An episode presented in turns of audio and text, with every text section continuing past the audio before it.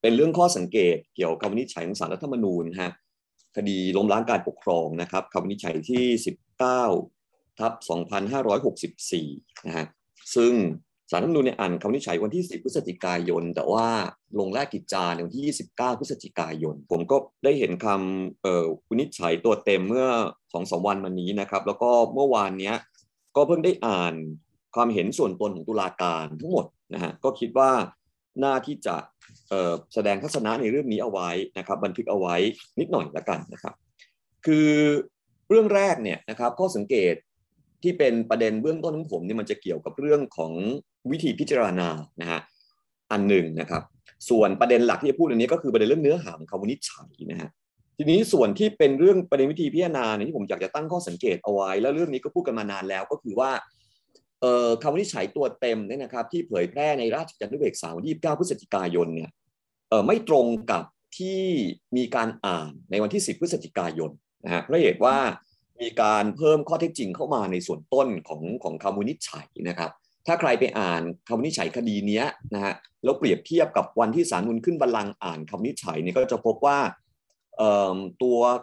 การอ่านเนี่ยนะครับมันจะเริ่มต้นจากประมาณเท่าที่ผมดูเนี่ยนะฮะ ก็คือประมาณหน้าที่ หน้าที่ 16นะฮะหรือว่าประมาณหน้าที่ 38 ที่ลงในราชกิจจานุเบกษาที่ 19นะก็แปลว่ามีข้อเท็จจริงที่ศาลเนี่ยบรรยายเพิ่มเติมเข้ามานะครับในที่อ่านกล่าวนำนะฮะเพิ่มเติมเข้ามาอันนี้มันไม่ไม่ไม่ได้ปรากฏในวันอ่าน แน่นอนข้อจริงบางส่วนมันก็ซ้ำกันนะฮะกับตอนท้ายแต่ว่า มาแสดงให้เห็นว่าตัวที่มีการอ่านเนี่ยมันไม่ตรงนะครับกับตัวที่เป็นคำนิฉัยนะฮะมีส่วนเพิ่มเติมขึ้นมาเที่ยวนี้ค่อนข้างเยอะนะครับหลายหน้าทีเดียวนะฮะแต่ว่าส่วนที่ตั้งแต่ส่วนที่เป็นเป็นเป็นคำนิฉัยนะฮะในหน้าที่ 16 เรื่อยไปนะฮะหรือตั้งแต่หน้าที่ 38 ท้ายๆหน้าเนี่ยในรายกิจนุเบกษาเนี่ยอันนี้ก็ส่วนใหญ่ก็จะตรงนะฮะจะตรงมีการปรับแก้ถ้อยคำเล็กน้อย ซึ่งอันนี้เป็นส่วนที่เป็นสาระสำคัญคำวินิจฉัยเนี่ยนะครับก็ก็ตรง ก็สังเกตผมก็คือว่าในพระราชบัญญัติประกอบรัฐธรรมนูญว่าด้วยวิธีพิจารณาของศารัฐธรรมนูญเนี่ยเขาก็หมดให้คำวินิจฉัยมีผลเมื่อวันอ่านใช่ไหมฮะก็คือก็มีผลเนี่ยตั้งแต่วันที่ 10พฤศจิกายนนะตั้งแต่อ่าน ทีนี้เนี่ยการที่ตัวคำนิจฉัยที่ลงหน้ากิจานุเบกษากับที่อ่านไม่ตรงกันเนี่ยมันอาจจะมีปัญหาได้เหมือนกันนะครับเพราะเหตุว่า คนที่เขาเป็นผู้ร้องหรือแม้แต่ผู้ถูกร้องก็ตามเนี่ยเขาก็ทราบนะครับจากที่มีการอ่านวันที่ 10นะส่วนนั้นเนี่ยคือเขาทราบนะนี่ส่วนที่ศาลใส่ข้อจริงเพิ่มเติมเข้ามาในในคำวินิจฉัยเนี่ยอันนี้ศาลไม่ได้อ่านด้วยนะซึ่งอันนี้มันเป็นปัญหาที่ผมวิจารณ์สารนูนมาอย่างที่บอกร่วมๆยี่สิบปีแล้วนะฮะว่าตั้งแต่แรกเลยคือสารนุ่นไทยเนี่ยอ่านคำวินิจฉัยไปก่อน ให้มีผลในทางกฎหมายไปก่อนฮะ แต่ว่าตัวคำนิจฉัยตัวเต็มเนี่ยจะตามมาภายหลังนะครับ ซึ่งก็ประมาณ 2-3 สัปดาห์เป็นอย่างน้อยนะครับเท่าเท่าที่ดูบางบางบางฉบับอาจจะเร็วกว่านั้น ซึ่งจริงมันไม่เป็นผลดีนะฮะคือผมว่าวิธีพิจารณาที่ถูกต้องเนี่ยคือศาลเนี่ยจะต้องพร้อมนะครับในตอนที่ขึ้นบัลลังก์อ่านคำวินิจฉัยนะฮะแล้วตัวคำนิจฉัยเนี่ยควรจะต้องเป็นแบบนั้นหมายความว่าโอเคอาจจะมีการปรับแก้ไขคำผิดเล็ก ๆ น้อยๆนะฮะแต่ว่า มันควรจะต้องมีการอ่านนะฮะเหตุผลตามคำร้องของผู้ร้อง ข้อโต้อย่างผู้ร้องนะที่เป็นข้อจริงทั้งหมดเนี่ยให้ให้กับผู้ที่ถูกร้องอได้ฟังด้วยในวันที่มีการอ่านคำนิจฉัยรวมทั้งผู้ร้องด้วยนะครับ อันนี้ก็ผมว่าในแง่นี้วิธีปฏิบัติของสารรัฐมนูญเนี่ยนะครับไม่ไม่น่าจะถูกต้องในความเห็นของผมนะฮะแล้วจริงๆก็จะจะเป็นปัญหาเรื้อรังสารรัฐธรรมนูญ ซึ่งผมเคยตั้งข้อสังเกตเอาไว้ว่าเหตุที่เป็นแบบนี้เนี่ยเพราะว่าสารนัดลงมติ ช่ไหมฮะในช่วงเช้า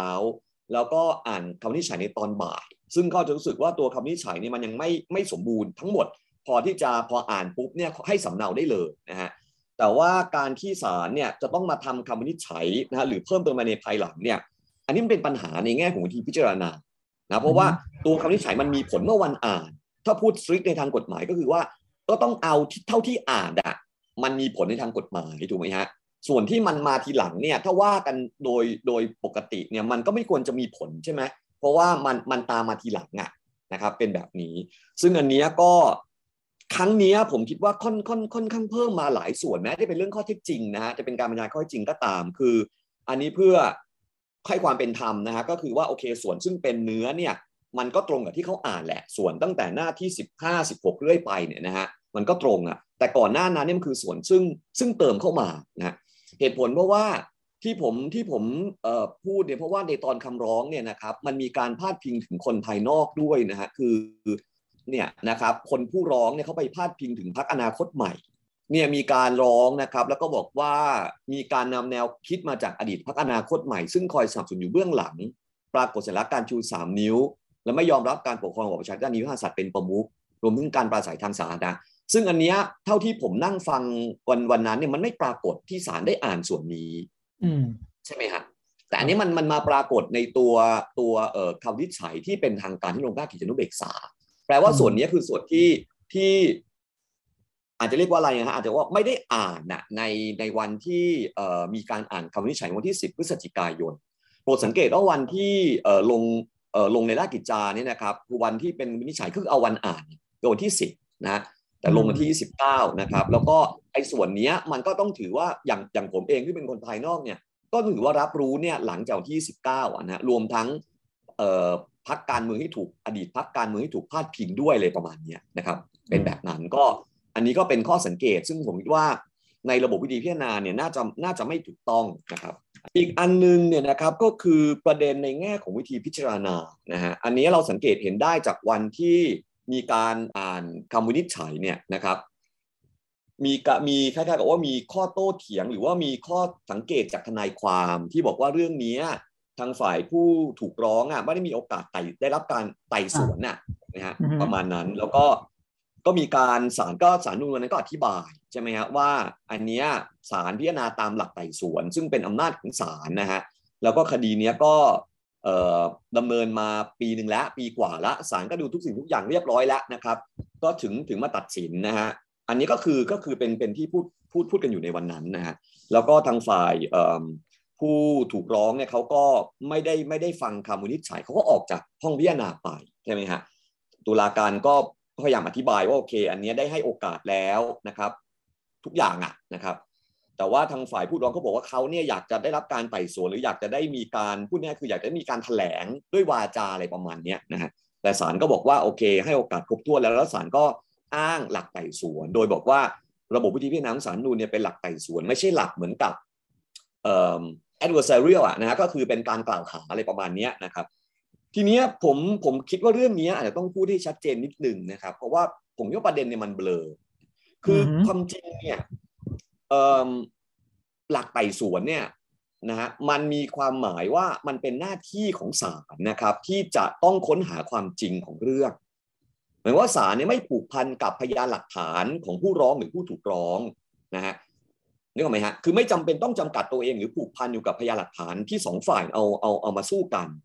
หลักไต่สวนเนี่ยมีความหมายในแง่ที่ว่าเป็นหน้าที่ยิ่งหลักสวนคือหน้าที่ของศาลนะครับ ในการค้นหาความจริงของเรื่อง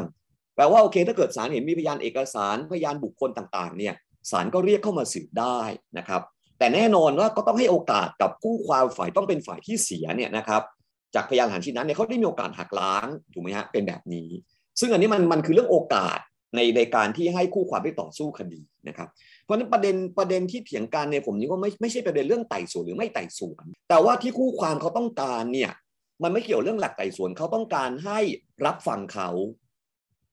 เห็นไหมฮะเขาต้องการเขาการจะพูดนะเขาต้องการเอาพยานมามามามาหักล้างข้อกล่าวหาผู้ของผู้ร้องถูกไหมฮะเขาต้องการให้มีการรับฟังปัญหาเรื่องนี้มันมันจึงไม่ใช่เรื่องไต่สวนหรือไม่ไต่สวน มันจึงเป็นปัญหาที่ว่าเรื่องนี้เขาได้มีโอกาสได้รับการรับฟังอย่างเต็มที่หรือไม่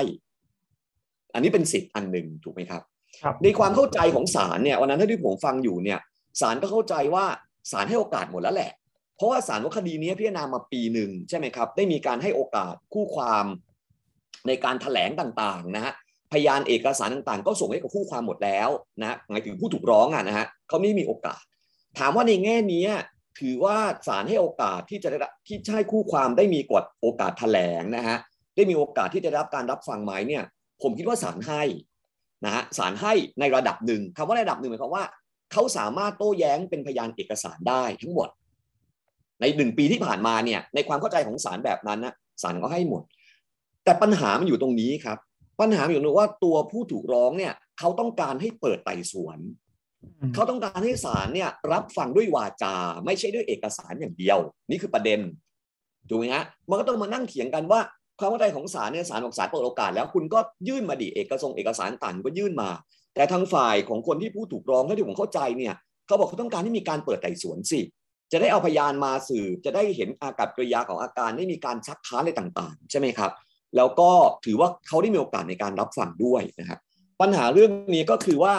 ในแง่ของข้อกฎหมายเนี่ยใครถูกใครผิดยังไง ในความเห็นของผมนะ ข้อที่น่าเสียดายคือว่าพระราชบัญญัติประกอบรัฐธรรมนูญไม่ได้เขียนเรื่องนี้ อันนี้คือประเด็นเขาไม่ได้เขียนเรื่องนี้นะครับ แล้วก็เอาเข้าจริงแล้วเนี่ยในต่างประเทศเรื่องนี้นะครับ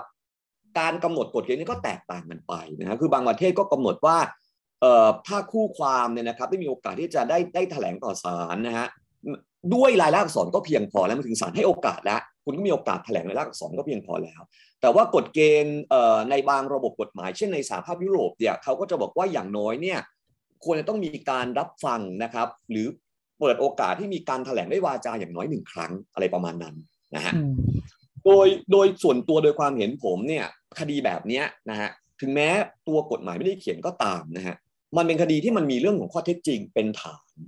นะครับ แล้วก็ผลของคดีเนี่ยมันส่งผลคือกระทบอย่างสำคัญต่อผู้ถูกร้อง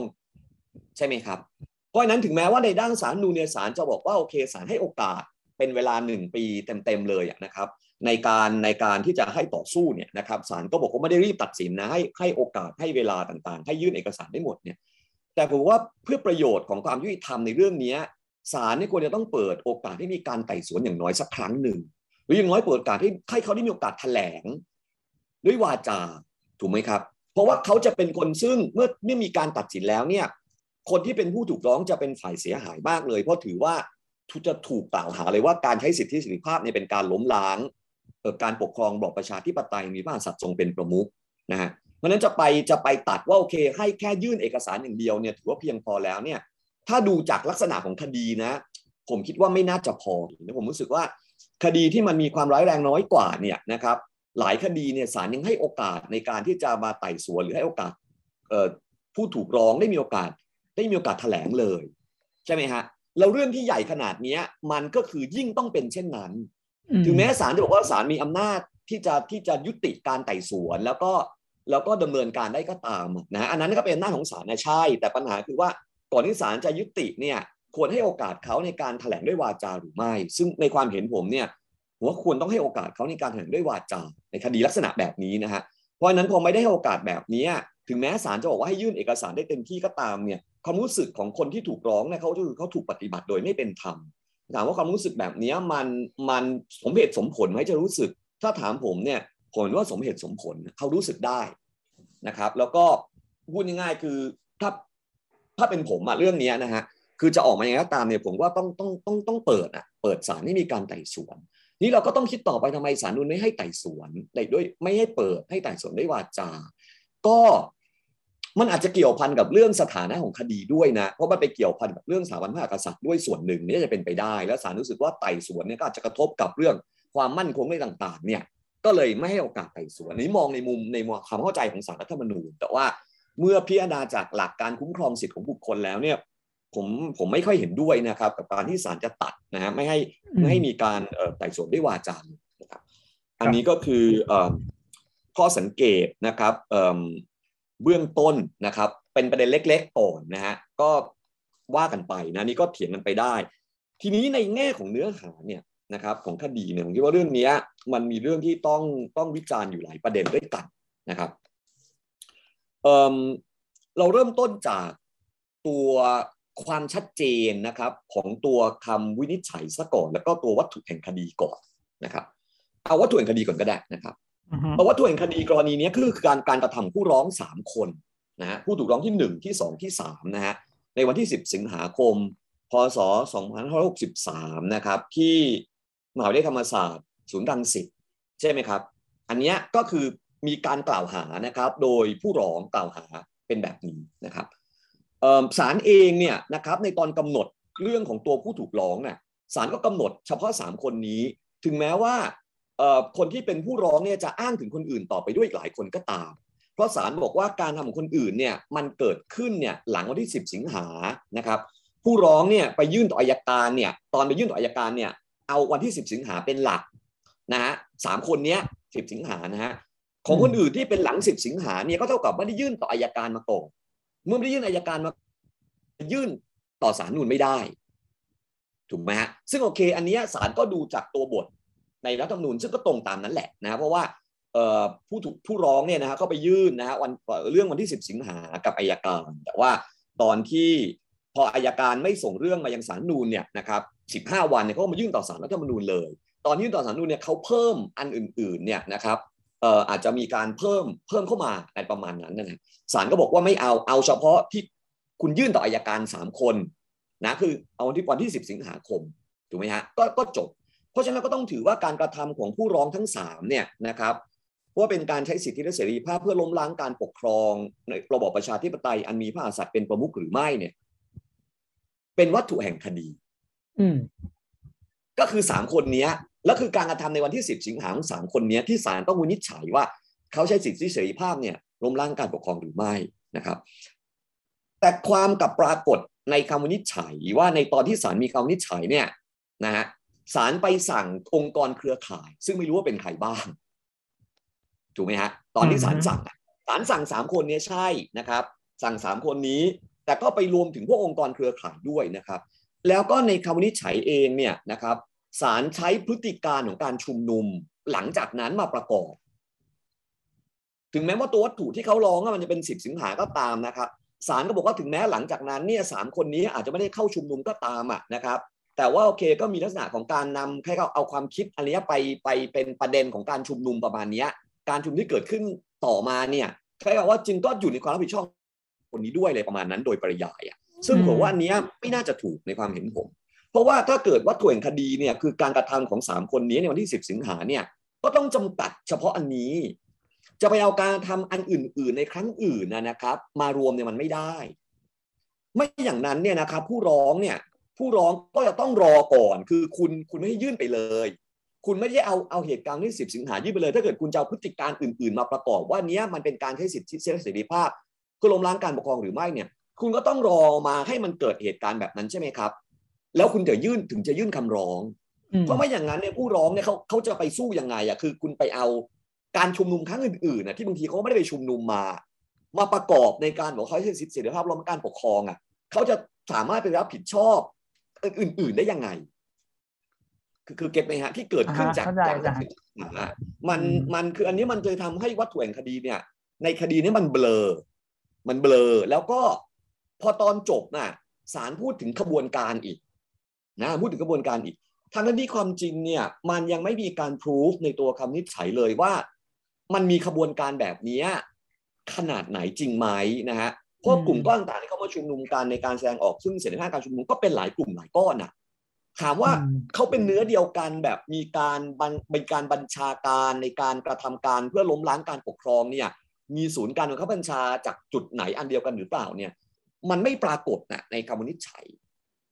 นึกภาพออกไหมฮะอันนี้เพราะฉะนั้นเนี่ยมันเลยมันเลยกลายเป็นปัญหาในการตีความต่อไปคำว่าล้มล้างเนี่ยจะล้มล้างยังไง เพราะว่าตัวผู้ร้องเนี่ยเขายื่น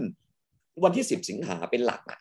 เป็นวัตถุแห่งคดีเป็นหลัก แล้วศาลเองก็กำหนดอันนี้เหมือนกันในตอนต้นถึงขนาดตัดอันอื่น ๆ ไป เพราะว่าไม่ได้ผ่านอายการมา ในแง่นี้มันเลยย้อนแย้งในคำนิจฉัยถูกไหมตอนต้นเนี่ยศาลบอกเอาเอาเอาเอ่อผู้ถูกร้องที่หนึ่งที่สองที่สาม วันที่สิบสิงหานะ เพราะคุณร้องมาแบบนี้ที่อายการ อันอื่นๆเนี่ยคุณได้ร้องมามันนั้นผู้ร้องผู้ถูกร้องอื่นๆเนี่ยไม่เกี่ยว แต่ว่าในตัวคำนิจฉัยมันมีการพนานาข้อที่จริงที่เกิดขึ้นในการชุมนุมครั้งต่อๆมาหลังจากนั้นด้วยอะถูกไหมครับก็กลายเป็นว่าเอาเรื่องซึ่งพอกำหนดว่าถุนคดีนี้แล้วก็เอาไปเรื่องที่มันเป็นอนาคตของวันที่สิบสิงหาเนี่ยซึ่งปัจจุบันเป็นอดีตของเราแล้วถูกไหมแต่ในตอนสิบสิงหาเนี่ยไอการชุมนุมนี่มันยังเป็นอนาคตของสิบสิงหาอยู่เนี่ยเอาเข้ามาด้วย ซึ่งผมคิดว่าไม่ได้ความเห็นผมอะถ้าจะได้เนี่ยคุณคนร้องคุณอาจจะต้องคุณอาจต้องรอรวบรวมอะไรต่างๆ ก่อนน่ะสิบสิงหาใช่ไหมฮะอะยี่สิบสามยี่สิบสิงหาสามสิบสิงหากันยาตุลาประมาณเนี้ยแล้วคุณจะต้องไปยื่นอายการโน่นนะครับเอ่อเอ่ออะไรอย่างเงี้ยในภายหลังใช่ไหมฮะเพื่อที่จะที่จะเอ่ออะไรล่ะเอ่อให้อายการเขาตรวจสอบเลยประมาณนี้แล้วก็ส่งมาที่ศาลใช่ไหมครับ เป็นแบบนั้นน่ะสภาพเป็นแบบนั้นนะทีนี้เนี่ย แน่นอนพอพอมันวัตถุแห่งคดีเป็นแบบนี้แล้วศาลไปกำหนดเนี่ยนะครับตัวองค์กรเครือข่ายเนี่ยมันจะมีปัญหาเรื่องคำบังคับที่จะเกิดขึ้นตามมาในภายหลังด้วยนะครับ เพราะว่าเอาเข้าจริงเนี่ยไอ้บทบัญญัติในมาตรา 49 ของรัฐธรรมนูญเนี่ยนะฮะผมเปิดรัฐธรรมนูญให้ดูนิดนึงนะฮะขออนุญาตแชร์รัฐธรรมนูญปี 60 หน่อยนะฮะในบทบัญญัติในมาตรา 49 เนี่ยที่เป็นฐานแห่งคดีนี้นะครับ ถ้าเราลองดูจากตัวบทบัญญัติเนี่ยนะฮะในมาตรา 49 เนี่ยเขาบอกว่าบุคคลถูกไหมฮะบุคคลที่ใช้สิทธิหรือเสรีภาพเพื่อล้มล้างการปกครองระบอบประชาธิปไตย อันนี้มาสัตว์ทรงเป็นประมุขไม่ได้คำว่าบุคคลเนี่ยนะครับ มันก็ต้องหมายถึงบุคคลธรรมดา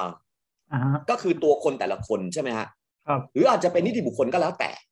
ใช่ไหมฮะเป็นแบบนั้น เดิมทีเนี่ยบทบัญญัตินี้คุมถึงพักการเมืองด้วย แต่ว่าในปัจจุบันเนี่ยเรื่องพักการเมืองเนี่ยมันถูกแยกออกไปอีกมาตราหนึ่งนะเพ ราะนั้น 49 เนี่ย มันก็เป็นเรื่องบุคคลเฉยๆ ใช้สิทธิเสรีภาพใช่ไหมฮะ แล้วก็คนที่ทราบเนี่ยนะครับ ก็มีสิทธิ์ยื่นต่ออัยการสูงสุดเพื่อร้องขอสารรัฐมนูญนิจฉัยสั่งการเลิกการกระทำถ้าอายการสุดมีคำสั่งไม่รับดำเนินการ หรือไม่ดำเนินการภายใน 15 วัน ก็ยื่นคำร้องโดยตรงสารรัฐนูญก็ได้ อันนี้ให้สิทธิ์ อันนี้ความจริงในบทบัญญัติมาตรานี้มันเป็นการเขียนแก้ลำนะครับบทบัญญัติในรัฐมนูญปี 50 ในอดีตเนี่ยมันเคยมีปัญหาเรื่องนี้นะครับในมาตรา ถ้าจำไม่ผิด 68 ของของรัฐธรรมนูญปี 50นะนะครับ คือรัฐธรรมนูญปี 50เขาเขียนเรียนแบบปี 40 มาผมเปิดให้ดูนิดนึงนะครับ เนี่ยอันนี้ 40 นะครับ คือตอน 50 เนี่ย มันเคยมีปัญหาที่ตอนนั้นสมัยที่ นิติราชยังมีบทบาทอยู่เนี่ยนะครับ เราเคยออกแถลงการเรื่องแก้รัฐธรรมนูญอยู่ทีหนึ่งเหมือนกัน ตอนนั้นเนี่ยนะครับ บทบัญญัติในรัฐธรรมนูญปี 50 มาตรา 68 เนี่ยนะฮะอันเนี้ยเนี่ยเขาเขียนแบบนี้นะครับ บุคคลใช้สิทธิภาพล้มล้างไม่ได้ใช่ไหมฮะถ้าบุคคลหรือพรรคการเมืองกระทำการผู้ทราบก็ยื่นอัยการสูงสุด และยื่นคำร้องให้ศาลวินิจฉัยสั่งเลิกการกระทำเขาเขียนแค่นี้ แล้วตอนนั้นนี่มันมีประเด็นว่ามีคนเนี่ยไปยื่นสารรัฐธรรมนูญ แล้วผมมีความเห็นว่าตาม 68วรรคสองเนี่ยบุคคลเนี่ยไปยื่นสารนูญไม่ได้ สุดเขาไม่ยื่นก็คือจบ เนี่ย68เป็นแบบนั้นแล้วก็เถียงกันแบบนั้น แต่ในคดีนั้นเนี่ยนะครับสารนูญก็ยังตีความรับรับ ซึ่งความจริงเนี่ยความเห็นผมก็คือมันไม่ตรงตามตัวบทอะผมก็ยังยืนยันว่าตัวบทเนี่ยมันไม่ได้ไม่ได้เปิดโอกาสให้บุคคลธรรมดาเขายื่นนะในในรัฐนูนปี 50นะสารนูนในในตอนนั้นก็รับไอ้เรื่องการแก้ไขรัฐธรรมนูญว่าเป็นการล้มล้างการปกครองหรือเปล่าใช่ไหมฮะ พอต่อมาพอเขียนนุ่นปี 60 เนี่ยคราวนี้คนเขียน 60 ก็เขียนนี้ซะเลยรองรับซะเลยพูดง่ายๆนะฮะเพราะนั้นในแง่นี้ผมก็คงไปวิจารณ์ไม่ได้แล้วว่าสารนูนไม่มีสิทธิ์รับคดีนี้เพราะว่า 60เขาเขียนให้ให้รับแล้วในมาตรา 49 เขาเอาประสบการณ์จากตอนที่สารรับเอาไว้ในในตามนุ่นปี 50นมาเขียนแก้ ให้มันไม่ต้องมีใครเถียงได้อีกนะเป็นแบบนี้ เพราะนั้นนี้ก็ก็ก็ก็สามารถที่จะยื่นได้นะครับถ้าอัยการสูงสุดเขาไม่ยื่นนะไม่ดำเนินการภายใน 15 วันเนี่ย แต่ความจริงอันนี้เขาดำเนินการนะ แต่เขายังดำเนินการไม่เสร็จในการสูงสุดนะนะครับ เป็นแบบนั้นทีนี้พอพอมีการยื่นไปเนี่ยนะครับ ประเด็นคือตอนที่ศาลสั่งนะฮะการสั่งของศาลโดยหลักเนี่ยนะครับ 49 วรรคสองเนี่ยนะครับเขาบอกว่าร้องขอให้ศาลรัฐธรรมนูญ วินิจฉัย สั่งการให้เลิกการกระทำดังกล่าวได้ ให้เลิก แปลว่าตัว 49 เขียนขึ้นมาพอเลิกการทำเหมือนกับว่าไอ้ตัวการทำนั้นนี่มันจะต้องมีอยู่ใช่ไหมฮะ แล้วศาลเนี่ยสั่งให้เลิกใช่ป่ะศาลเนี่ยสั่งให้เลิกเนี่ยแต่ตอนร้องเนี่ยคนร้องเนี่ยเขาไปยื่นไอ้วันที่ 10 สิงหาที่ที่การเอ่อชุมนุมนะที่ลานพญานาคธรรมศาสตร์ศูนย์ดันสิทธ์นะมันจบไปแล้วอืมมันจบไปแล้ว ประเด็นก็คือว่าพอมันจบไปแล้วเนี่ย จะสั่งให้เลิกได้ยังไง เพราะการทำนั้นเนี่ยมันไม่ได้เกิดขึ้นต่อเนื่องมาคือไม่ได้มีการชุมนุมต่อเนื่องมาถูกไหมฮะแล้วสั่งให้หยุดให้เลิกมันจบไปแล้วนะฮะ อันนี้ก็เลยเป็นปัญหานะฮะอันนี้เพิ่งปรากฏในในเอ่อคำวินิจฉัยส่วนตนนะครับเหมือนกันนะครับ คือมันมีตุลาการสำนักบางท่านเนี่ยวินิจฉัยในวินิจฉัยส่วนตนว่า สั่งเลิกไม่ได้ เพราะว่าการทำจบไปแล้ว แต่ว่าสั่งห้ามในอนาคตได้ อันนี้ก็เป็นเป็นความเห็นที่แปลกเหมือนกันคือคือท่านนี้เห็นว่าเลิกสั่งเลิกไม่ได้ แต่สั่งห้ามได้ แต่ว่า 49 เนี่ยเขาไม่ได้เขียนเรื่องสั่งห้ามเขาก็เขียนให้สั่งเลิก สั่งให้เลิกถูกไหมครับนี่ความจริงเนี่ยถ้าเกิดจะเอาให้ให้มันตรงตามหลักเกณฑ์ตามตัวบทเนี่ย เรื่องนี้สมมติว่าสมมติว่าเป็นประเด็นที่ยื่นได้นะถ้าถ้าศาลต้องสั่งเนี่ยควรจะต้องสั่งแบบไหนนะฮะทีนี้ความเห็นของผมก็คือว่าถ้าเกิดการทำนั้นมันจบไปแล้วอะศาลเนี่ยก็ได้จะสั่งยืนยันว่าการกระทำนั้นเนี่ยมีลักษณะเป็นการใช้สิทธิหรือเสรีภาพเพื่อล้มล้างการปกครองระบอบประชาธิปไตย ก็คือแค่ confirm เฉยๆแต่ว่าไม่ต้องสั่งอะไร นึกออกไหมฮะเพราะมันไม่มีอะไรให้สั่งให้เลิกคือหลักก็คือคุณก็แค่บอกว่าโอเค การกระทำวันนั้นเนี่ย มันเป็นการใช้สิทธิเสรีภาพเพื่อล้มล้างการปกครองจบ ก็ก็เป็นที่รับรู้กันว่าในความทัศนคศาลเนี่ยศาลว่าทำแบบนั้นเนี่ยล้มล้างการปกครองผมไม่ได้บอกว่าการที่ศาลสั่งนี้ถูกนะฮะ ผมจะวิจารณ์ประเด็นนี้ต่อไปนะ เดี๋ยวจะเข้าใจว่าผมความที่ศาลสั่งในความเห็นผมว่าถือว่าถูก อืม เมื่อวัตถุแห่งคดีมันคือวันที่สิบสิงหา แล้วมันไม่มีแล้วมันจบไปแล้ว แล้วมีคนมาร้องในสิ่งที่จบไปแล้วอะนะครับแล้วศาลเห็นว่าเรื่องนี้สมมติถ้าศาลมีเห็นว่าโอเค อันนี้ศาลต้องรับเพราะว่าเป็นการให้สิทธิครับเพื่อล้มล้างการปกครองเนี่ยแล้วศาลไม่ไม่ต้องการให้มีการทำแบบนี้อีกนะศาลต้องบอกว่าการกระทำแบบนั้นน่ะในวันนั้นน่ะเป็นการให้สิทธิเสรีภาพเพื่อล้มล้างการปกครองของประชาธิปไตยแล้วก็จบ แค่นี้ครับ คนที่คนที่เขาถูกร้องสามคนก็จะรู้ว่าอ่อนเวลาเขาทำแบบนั้นน่ะ ศาลบอกว่านี้เป็นการให้สิทธิเสรีภาพล้มล้างการปกครองนะ ก็จบ ไม่ต้องไปเกี่ยวกับพวกองค์กรเครือข่ายหรืออะไรต่างๆ ไม่ไปเกี่ยวเรื่องการสั่งห้ามกระทำถูกไหมฮะเพราะสั่งห้ามกระทำแบบว่าแล้วศาลสั่งห้ามเนี่ย ห้ามห้ามห้ามใครโอเค สมมติเราบอกว่าห้ามสามคนห้ามเรื่องอะไรบ้าง แล้วถ้าห้ามคนอื่นเนี่ยห้ามอะไร ห้ามคำว่าห้ามการกระทำเนี่ย คือแบบไหน แล้วแล้วใครแล้วใครจะรู้ว่าตัวเองเนี่ยอยู่เป็นองค์กรเครือข่ายหรือเปล่า ถูกไหมนะเพราะได้ไอการสั่งการสั่งห้ามคนอื่น ๆ เนี่ย ผมไม่คิดว่ามีผลในทางกฎหมายหรอกเอาจริง ๆ เพราะว่าเราไม่รู้ว่าใครบ้างเนี่ยถูกห้าม คือตัวปัญหาประเด็นอันนึงเวลาที่วินิจฉัยคดีอะมันต้องชัดนะครับว่าใครผูกพันตามคำวินิจฉัยนี้ แน่นอนสามคนเนี่ย ผู้ถูกร้องที่หนึ่งที่สองที่สามเนี่ยโอเค ใช่แน่ อันนี้ชัดเจนมีตัวตนระบุชื่อชัดเจนถูกไหมครับ แต่คนอื่นๆน่ะ ไม่รู้ว่าเป็นใคร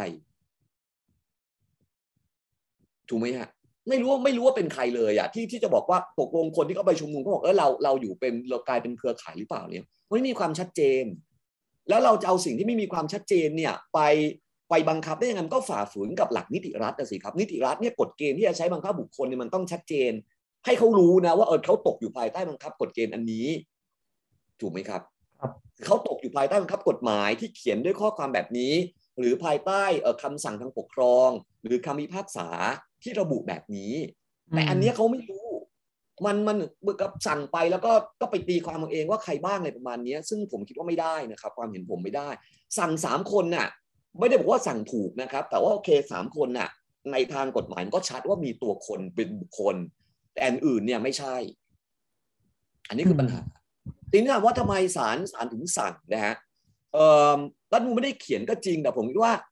ศาลเนี่ยอาจจะไปเอาพระราชบัญญัติประกอบรัฐธรรมนูญมาประกอบนะฮะอันนี้เดาเอานะครับ ไม่รู้จริงหรือเปล่ามันมาปรากฏในคำนิชัยส่วนตนของของตุลาการท่านหนึ่งนะฮะในพรปวิธีพิจารณาสารรัฐธรรมนูญเนี่ยนะครับ มันมีอยู่มาตราหนึ่งนะครับ ในมาตรา74เนี่ยเจ็ดสีก็บอกว่าภายใต้บังคับบทบัญญัติรัฐธรรมนูญคำวินิจฉัยของศาลอันนี้หมายถึงสารรัฐธรรมนูญนะครับ หากมีความจำเป็นต้องบังคับให้ไปตามคำวินิจฉัย ให้ศาลมีอำนาจกำหนดคำบังคับ ให้เป็นไปตามคำวินิจฉัยของศาลในไว้ในคำวินิจฉัยนั้น โดยศาลอาจกำหนดให้มีผลไปในอนาคตขณะใดขณะหนึ่ง หลังวันอ่านคำวินิจฉัย หรืออาจกำหนดเงื่อนไขหรือมาตรการในการบังคับอย่างหนึ่งอย่างใด ทั้งนี้ตามความจำเป็นหรือสมควรตามความเป็นธรรมแห่งกรณี และให้องค์กรหน่วยงานของรัฐหรือบุคคลที่มีหน้าที่ในการบังคับ รายงานผลการปฏิบัติหรือข้อขัดข้องในการปฏิบัติตามคำบังคับของศาลต่อศาลภายใน 30 วัน ตอนที่ศาลมีคำวินิจฉัยหรือภายในเวลาที่ศาลกำหนด แต่ว่านะครับทั้งนี้ตามหลักเกณฑ์วิธีการและประเภทคดีที่กำหนดในข้อกำหนดของศาลมันจะต้องมีการกำหนดในข้อกำหนดของศาลกำหนดประเภทคดีก่อน ซึ่งผมเข้าใจว่าเรื่องนี้ศาลยังไม่ได้มีการกำหนดเอาไว้ครับ เรื่องไอ้ไอ้การยื่นตาม 49 มันไม่มีถูกไหมครับ แล้วก็อันนี้การกำหนดบังคับตามคำวินิจฉัยเนี่ยปกติมันก็คือการสั่งให้บุคคลกระทำการแหละเราไม่ทำ ศาลจะกำหนดถ้าไม่ทำเนี่ยนะครับเอ่อจะจะบังคับยังไง บังคับให้ทํำยังไงถูกไหมครับไอการบังคับเนี่ยคือถือว่าสั่งให้บุคคลหนึ่งกระทำการเนี่ยนะครับ หรือห้ามกระทำการเนี่ยถ้าไม่ทำเนี่ยจะบังคับยังไงถูกไหมฮะแต่ว่าโดยสภาพเนี่ยของของตัวบทในมาตรา 49 เนี่ยมันบังคับแบบนั้นไม่ได้อยู่แล้ว เพราะว่าตัวบทที่เขียนให้เลิก ก็สั่งให้เลิกถ้าเกิดว่าเลิกถ้าเกิดว่าไม่เลิกยังกระทำการดังกล่าวเนี่ยความหมายมันก็เป็นเพียงว่าโอเคการทำแบบเนี้ย อาจจะมาอ้างสิทธิเสรีภาพเรื่องชุมนุมเรื่องนี้ ให้กฎหมายคุ้มครองเนี่ยไม่ได้เซนส์มันคือประมาณนั้นถูกไหมฮะลักษณะเนี่ยมันมันคือมันคือประมาณนั้นแหละแค่นั้นใช่ไหมฮะมันทีนี้เราจะบอกว่าโอเคพอศาลสั่งแบบนี้แล้วถ้าเกิดไม่ทำตามที่ศาลสั่งเป็นละเมิดอำนาจศาลเผ่าเนี้ยเดี๋ยวปีปัญหามาอีกอีลุงตุงนางอีก แล้วก็ปัญหาคือก็ไม่รู้ด้วยว่าใครอยู่ในบังคับของคำวินิจฉัยนี้บ้างเพราะศาลว่าองค์กรเครือข่าย ซึ่งไม่รู้ว่าคือใครใช่ไหมครับ ครับ อันนี้ก็คือมันปนกันระหว่างไอการสั่งการตามคดีรัฐธรรมนูญนะฮะกับการดำเนินการในทางคดีอาญาแหละใช่ไหมทีนี้เราจะพูดต่อไปในภายหลังว่าตัวคำนิจฉัยนี้มันจะมีผลต่อการดำเนินการต่อไปข้างหน้าของพวก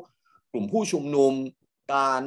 เสนอยกเลิกมาตรา112 แค่ไหนเพียงใดเดี๋ยวผมไปพูดตอนจบแล้วกัน แต่ว่าอันนี้ตั้งข้อสังเกตในแง่ของวัตถุของคดีนะครับ แล้วก็การการสั่งสารรัฐธรรมนูญตกนะฮะ มันมีข้อสังเกตนิดหน่อยด้วยมาตรา 49 เนี่ยนะครับรับต่อเนื่องมาจากรัฐธรรมนูญปี 40 แล้วก็ปี 50 นะฮะ ซึ่งรากฐานแต่เดิมเนี่ยมันมาจากบทบัญญัติในมาตรา 18 ของกฎหมายพื้นฐานของเยอรมนี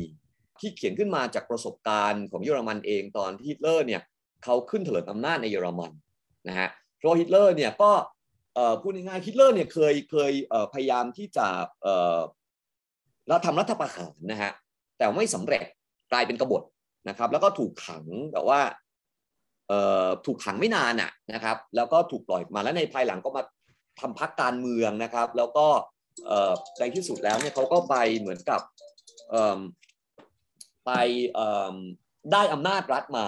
แล้วก็ใช้อำนาจที่ได้มานั้นเนี่ยทำลายระบอบประชาธิปไตยของสารไวมาจนหมดสิ้นไปนะครับ พอหลังสงครามโลกเนี่ยตอนที่มีการ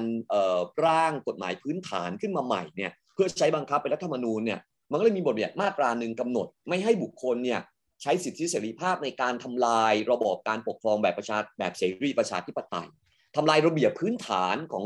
การปกครองในในระบอบเสรีประชาธิปไตยนะฮะเพียงแต่ว่ากฎหมายเยอรมันเนี่ย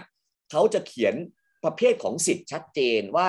สิทธิ์แบบไหนที่จะใช้นะครับในการบ่อนเซาะหรือทำลายระบอบประชาธิปไตยไม่ได้นะเช่น เสรีภาพในการแสดงความคิดเห็นในการชุมนุมในทางวิชาการอะไรประมาณนี้นะครับ คือคุณจะใช้เขากำหนดเป็นรายสิทธิ์เพราะถ้าเกิดว่ามันมีมีคนที่ใช้สิทธิในทิศทางแบบนั้นนะก็คือใช้อาวุธของประชาธิปไตยเนี่ยเพื่อกลับมาทำลายประชาธิปไตยเองนะฮะก็ต้องมีการให้ศาลเนื้อสั่ง แต่การสั่งเขาไม่ได้สั่งให้เลิกฮะ เขาสั่งให้สิทธิเสรีภาพของบุคคลผู้นั้นหรือปัจเจกบุคคลผู้นั้นเนี่ยสิ้นสูญไป หมายความว่าบุคคลคนนั้นเช่นบอกว่าในเอเนี่ยคุณใช้เสรีภาพในการรวมตัวกันในการชุมนุมในการแสดงความคิดเห็นเนี่ยเพื่อทำลายการปกครองระบอบประชาธิปไตย ที่เป็นระบอบประชาธิปไตยแบบเสรีนะฮะเพราะนั้นศาลสั่งให้สิทธิเสรีภาพ สิทธิมีเสรีภาพในการชุมนุม ในการแสดงความคิดเห็นในการรวมตัวของนายกเนี่ยสิ้นไป เพราะฉะนั้นเนี่ยนายกก็จะไม่มีสิทธิ์อันนี้หมายถึงกฎหมายก็จะไม่คุ้มครองไงเพราะจะไม่มีสิทธิ์อันนี้นะซึ่งศาลอาจจะกำหนดเวลาหรือไม่กำหนดก็แล้วแต่ ถ้าศาลไม่กำหนดนะฮะเมื่อเวลาผ่านไปเนี่ยคนที่เขาสูญเสียสิทธิ์อันนี้ไปเนี่ยนะฮะที่ผมเรียกว่าสิทธิ์มันสิ้นสูญไปเนี่ยเขาอาจจะยื่นคำร้องนะครับ ขอให้ศาลน่ะคืนสิทธิ์ให้เขาได้ มันมีระบบการคืนสิทธิ์ให้เขาได้ซึ่งของเรามันไม่มีใช่ไหมฮะ เพราะเราเป็นเรื่องจากการทำของเขาเนี่ยคนที่คนที่บอกโอเคเขาไม่ได้ทำแบบนั้นแล้วขอให้คืนสิทธิ์ให้ แล้วก็กระบวนการในการวินิจฉัยในการตัดสินเนี่ยนะครับ จะต้องใช้เสียงข้างมากพิเศษนะครับ ไม่ใช่เสียงข้างมากธรรมดา แล้วคนจะยื่นเนี่ยเขาไม่ได้ให้ใครยื่นก็ได้นะครับ คนยื่นต้องเป็นองค์กรของรัฐเท่านั้นเป็นคนยื่นเช่นรัฐบาลยื่นหรือว่าสภาเป็นคนยื่นอันนี้เขาไม่ได้ปล่อยให้แบบใครๆยื่นก็ได้ อันนี้ก็เป็นนวัตกรรมที่เราเอามา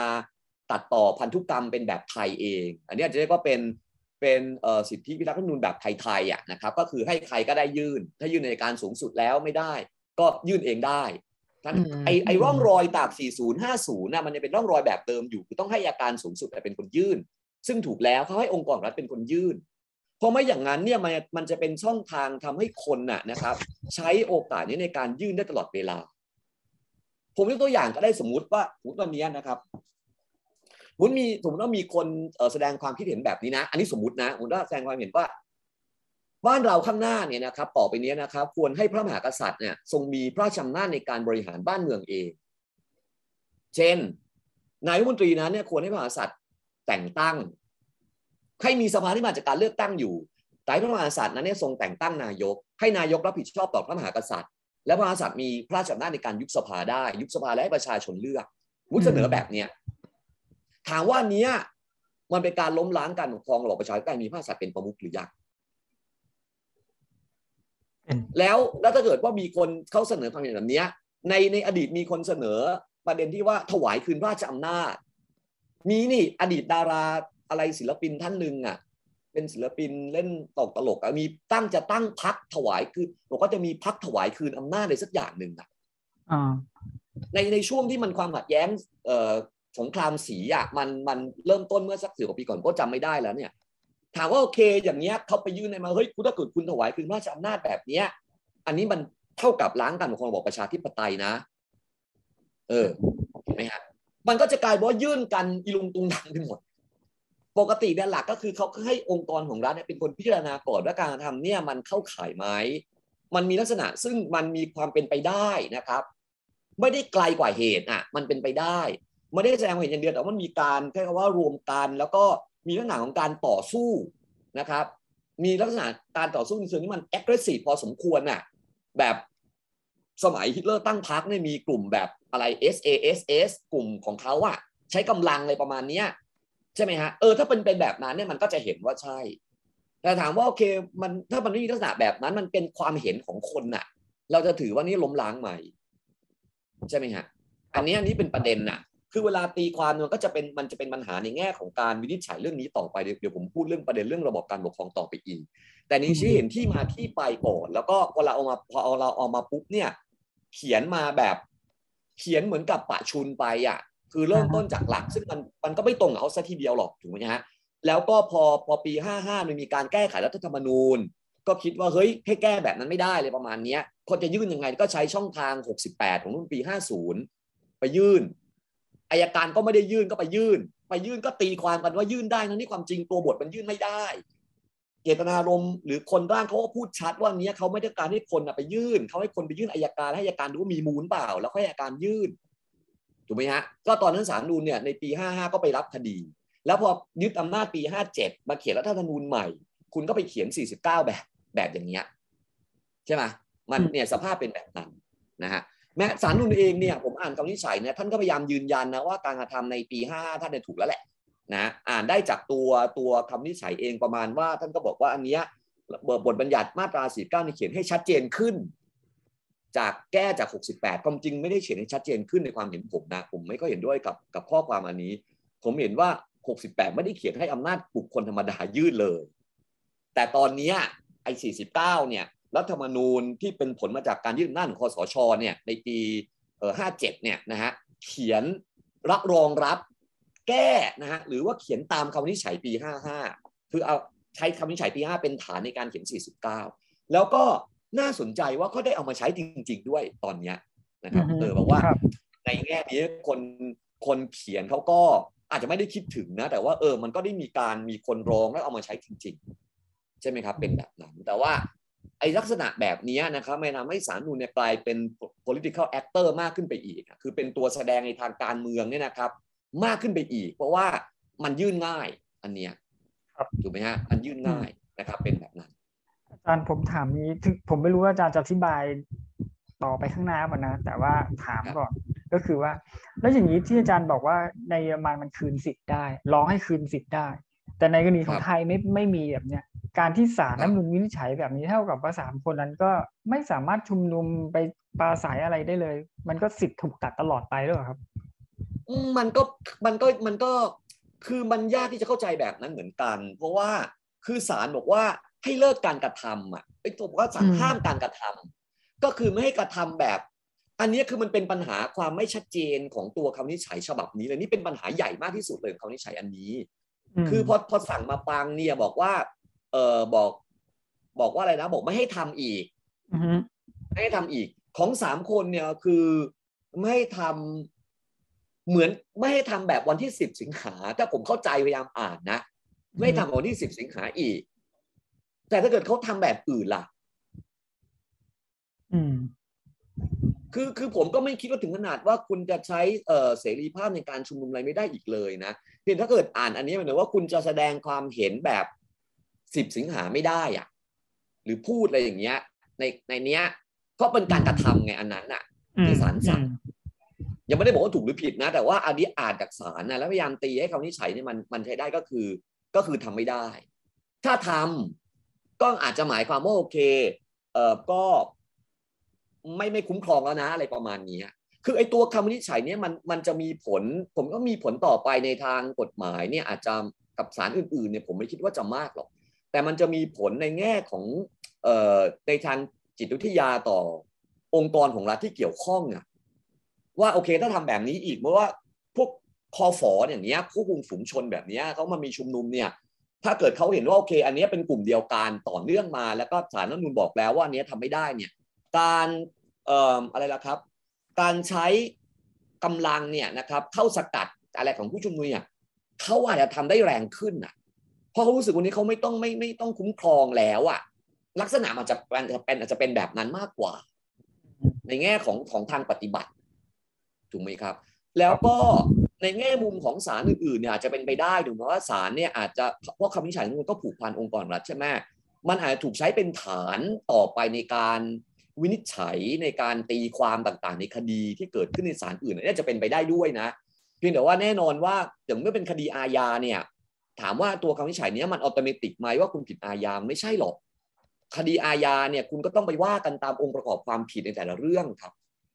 อืมสองอันเนี่ยมันมันวัตถุประสงค์มันคนละแบบกัน คือผมยกตัวอย่างเช่น สมมติว่ามีบุคคลคนหนึ่งเนี่ยถูกกล่าวว่าทำผิดประมวลเอ่อฝ่าฝืนประมวลกฎหมายอาญามาตรา112 อย่างเงี้ย แล้วศาลพิพากษาโทษจำคุกการการที่เขาฝ่าฝืนหนึ่งสองเขาทำเป็นหนึ่งสองเนี่ยเท่ากับเขาล้มล้างการปกครองไหมฮะคุณกิษณะมันก็ไม่ใช่ใช่ไหมล่ะมันมันมันเป็นคนละอันกันน่ะ คือคุณผิดคุณผิดอาญาก็คือผิดอาญาแต่การกระทำความผิดอาญามันอาจจะไม่ได้เป็นเรื่องล้มล้างการปกครองไงอืมมันคนละอันกันครับในขณะเดียวกันการที่ศาลนูนบอกว่าเออสั่งการบอกว่าโอเคไอการไอการแสดงเนี่ยไอที่รันพญานาคเนี่ยนะครับ เออ วันวันที่สิบอะไรเนี้ยในความทัศนะของศาลนูนเห็นว่านี้เป็นการให้สิทธิ์เพื่อล้มล้างการปกครอง แล้วจะบอกว่านี้เขาผิดกฎหมายอาญาเลยหรือเปล่ามันก็ไม่ใช่อีก เพราะว่าจะผิดหรือไม่ผิดเนี่ยก็ต้องไปดูกฎประมวลกฎหมายอาญาใช่ไหมฮะองค์ประกอบความผิดเรื่องนั้นๆ มันมันจะบอกว่าออโตเมติกไม่ได้แต่คำวินิจฉัยเนี้ยมันจึงเป็นในแง่ในทางกฎหมายเนี่ย มันก็ต้องคงเป็นแบบที่ผมบอกแหละ แต่มันมี Impact ในเชิงการเมืองมากกว่า อันเนี้ยมันเป็น Impact ในทางการเมืองมากกว่า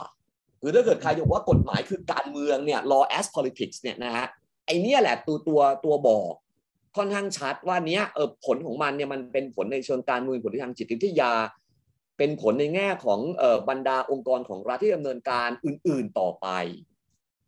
อืมแต่ว่ามันไม่ได้มีผลโดยตรงอัตโนมัติเลยทีนี้คำถามว่าแล้วสามคนนั้นเนี่ยถ้ากลับต่อไปนี้ตลอดชีวิตคุณชุมนุมไม่ได้เหรอ คุณห้ามแสดงความเห็นนี้ได้เหรอเนี่ย ผมก็คิดว่ามันก็ไม่ไม่ไม่ถึงขนาดนั้นนะในความเห็นผม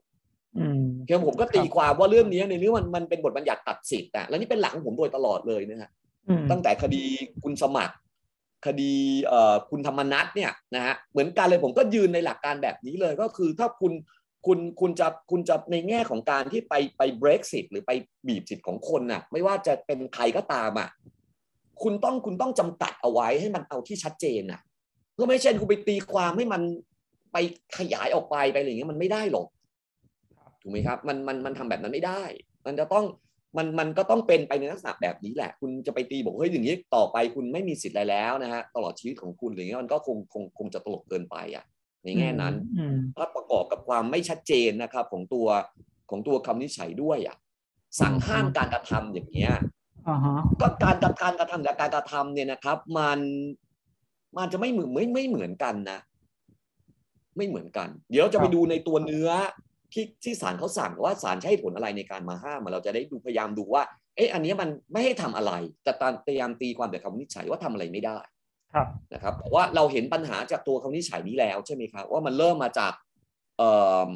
ตั้งแต่ในแง่ของข้อกฎหมายในตอนต้นนะทั้งระบบวิธีพิจารณา แล้วก็ปัญหาใหญ่สุดคือความชัดเจนของของตัวคำวินิจฉัยนี้ในการที่จะทำให้คนที่เขาถูกกระทบสิทธิ์เนี่ย เลยไม่รู้นะครับว่ายังไงยังไงต่อผมนึกบอกว่าจริงๆ ถ้าศาลจะสั่งมากที่สุดสมมติว่าศาลเห็นว่าเป็นการทำนั้นจริงก็ศาลก็แค่ confirm หรือยืนยันว่า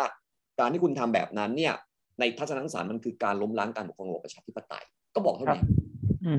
แล้วเขาไปทำอย่างอื่น ก็โอเคมันมันมันก็ไม่เป็นไรเช่นมันก็คือคงคงประมาณนั้นนะฮะถ้าเราจะให้ถือว่าคำวินิจฉัยนี้มันมันมีผลบังคับใช่ไหมครับทีนี้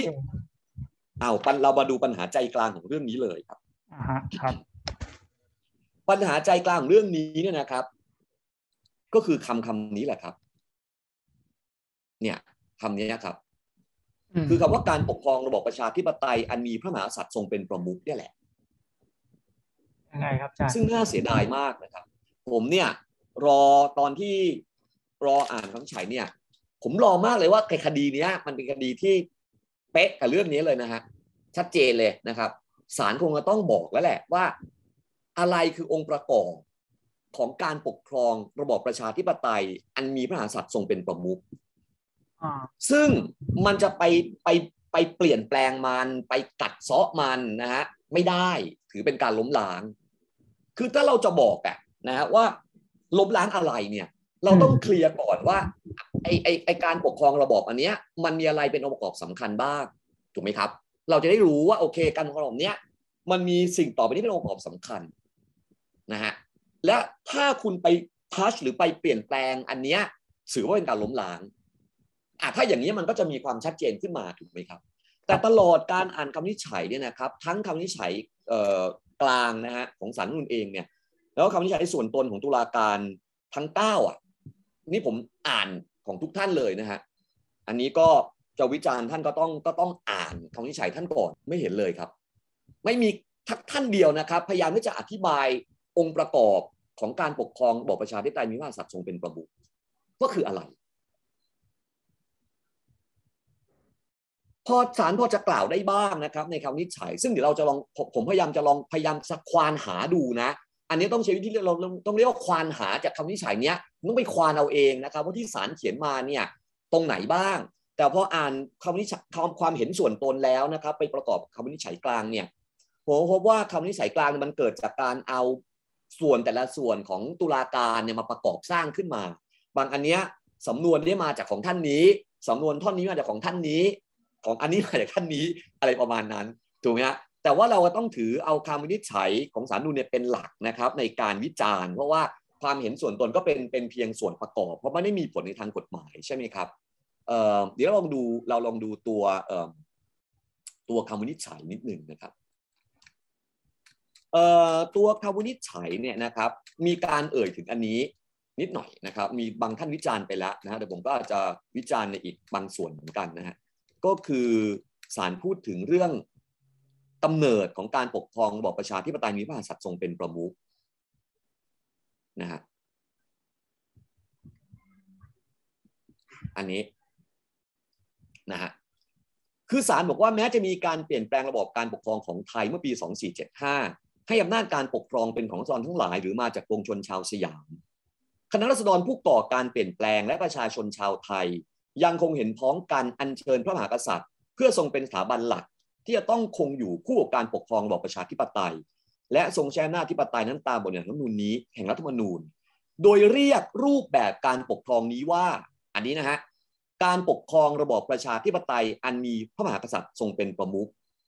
และราชอาณาจักรไทยได้คงไว้ซึ่งการปกครองระบบนี้ต่อเนื่องมาโดยตลอด แปลว่านะครับ ถ้าอ่านจากความอันนี้นะฮะในความเข้าใจของสารท่านนูนองค์คณะชุดปัจจุบันนี้นะครับ ท่านเข้าใจว่านะครับ การปกครองเนี่ยรูปแบบการปกครองระบอบประชาธิปไตยมีมหากษัตริย์ทรงเป็นประมุขนั้นเนี่ยนะครับ ก็เกิดขึ้นมาตั้งแต่เปลี่ยนแปลงการปกครองปี 2475ถูกไหมฮะถ้าเราอ่านตรงเนี้ยบอกแม้มีการเปลี่ยนแปลงแล้วให้หน้าการปกครองเป็นของรัษฎรก็ตามเนี่ยนะครับ ก็คณะรัษฎรเองก็ยังเชิญพระมหากษัตริย์เป็นสถาบันหลักคู่กับการปกครองระบอบประชาธิปไตยเช่นหน้าที่ตายตามรัฐธรรมนูญนะแล้วก็บอกว่าโดยเรียกรูปแบบการปกครองนี้ว่า การปกครองระบอบประชาธิปไตยอันมีพระมหากษัตริย์ทรงเป็นประมุขเอาตรงนี้ก่อน เอาเพราะไม่นั้นเนี่ยเราไม่มีอะไรเป็นจุดหลักในการจับเพื่อจะบอกว่ามันคืออันนี้ระบอบการปกครองนี้คืออะไร เอาตรงจุดนี้ก่อนนะคำว่าของศาลนี่เป็นแบบนี้ ทีนี้ติ้งต่างว่าเป็นแบบนี้นะหมายความว่าโอเคศาลเข้าใจแบบนี้เนี่ยนะครับในทางรัฐธรรมนูญเนี่ยเราก็คงทราบกันอยู่ว่า การปกครองระบอบประชาธิปไตยอันมีพระมหากษัตริย์ทรงเป็นประมุขเนี่ยนะครับมันไม่ได้เป็นถ้อยคำที่ใช้ที่ใช้เรียกชื่อระบอบนี้เนี่ย ในทันทีหลังเปลี่ยนแปลงการปกครองนะครับหลังเปลี่ยนการปกครองในชื่อที่เรียกเนี่ยนะครับ เรียกกันหลายอย่างนะอันหนึ่งที่เรียกกันก็คือราชาธิปไตย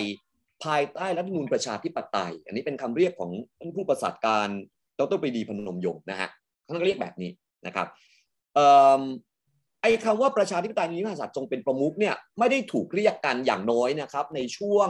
หลังเปลี่ยนแปลงการปกครอง ในตัวบทในรัฐธรรมนูญ สามฉบับแรกเนี่ยก็ก็ไม่ได้มีการเขียนถูกไหมครับ เรารู้ว่าโอเคการปกครองระบบนี้ถูกเรียกชื่อขึ้นมาเนี่ยนะครับเน้นเรื่องพระมหากษัตริย์นั้นเนี่ยในรุ่นปี 2492 หลังจากการยึดอำนาจฉีกรัฐนุนครั้งแรกนะครับในปี 2490 เราก็เห็นว่าประเทศไทยมีการปกครองระบอบประชาธิปไตยวัดมีพระมหากษัตริย์ทรงเป็นประมุขใช่ไหมครับ แล้วหลังจากนั้นเนี่ยก็มีการเอ่อ ถ้อยคำอันนี้ก็มีการผันแปรเปลี่ยนแปลงมาแล้วตอนหลังก็มีการเชื่อมกันนะฮะการเชื่อมกันแล้วเรียกชื่อระบอบจริงๆเนี่ยนะครับมันปรากฏในช่วงหลังนะไม่ได้ไม่ได้ปรากฏแต่แรกนะครับ แต่เอาละสมมติว่าถือตามความเข้าใจแบบนี้นะที่สังนุนเข้าใจเนี่ยนะครับ ก็ถ้าเอาจำข้อความวันนี้ก็ไม่น่าจะมีปัญหาเลยนะ ถ้าเกิดจะเรียกแบบนี้ก็ได้นะครับ ก็คือการปกครองระบอบนี้นะครับ ก็มีองค์ประกอบอยู่สองส่วน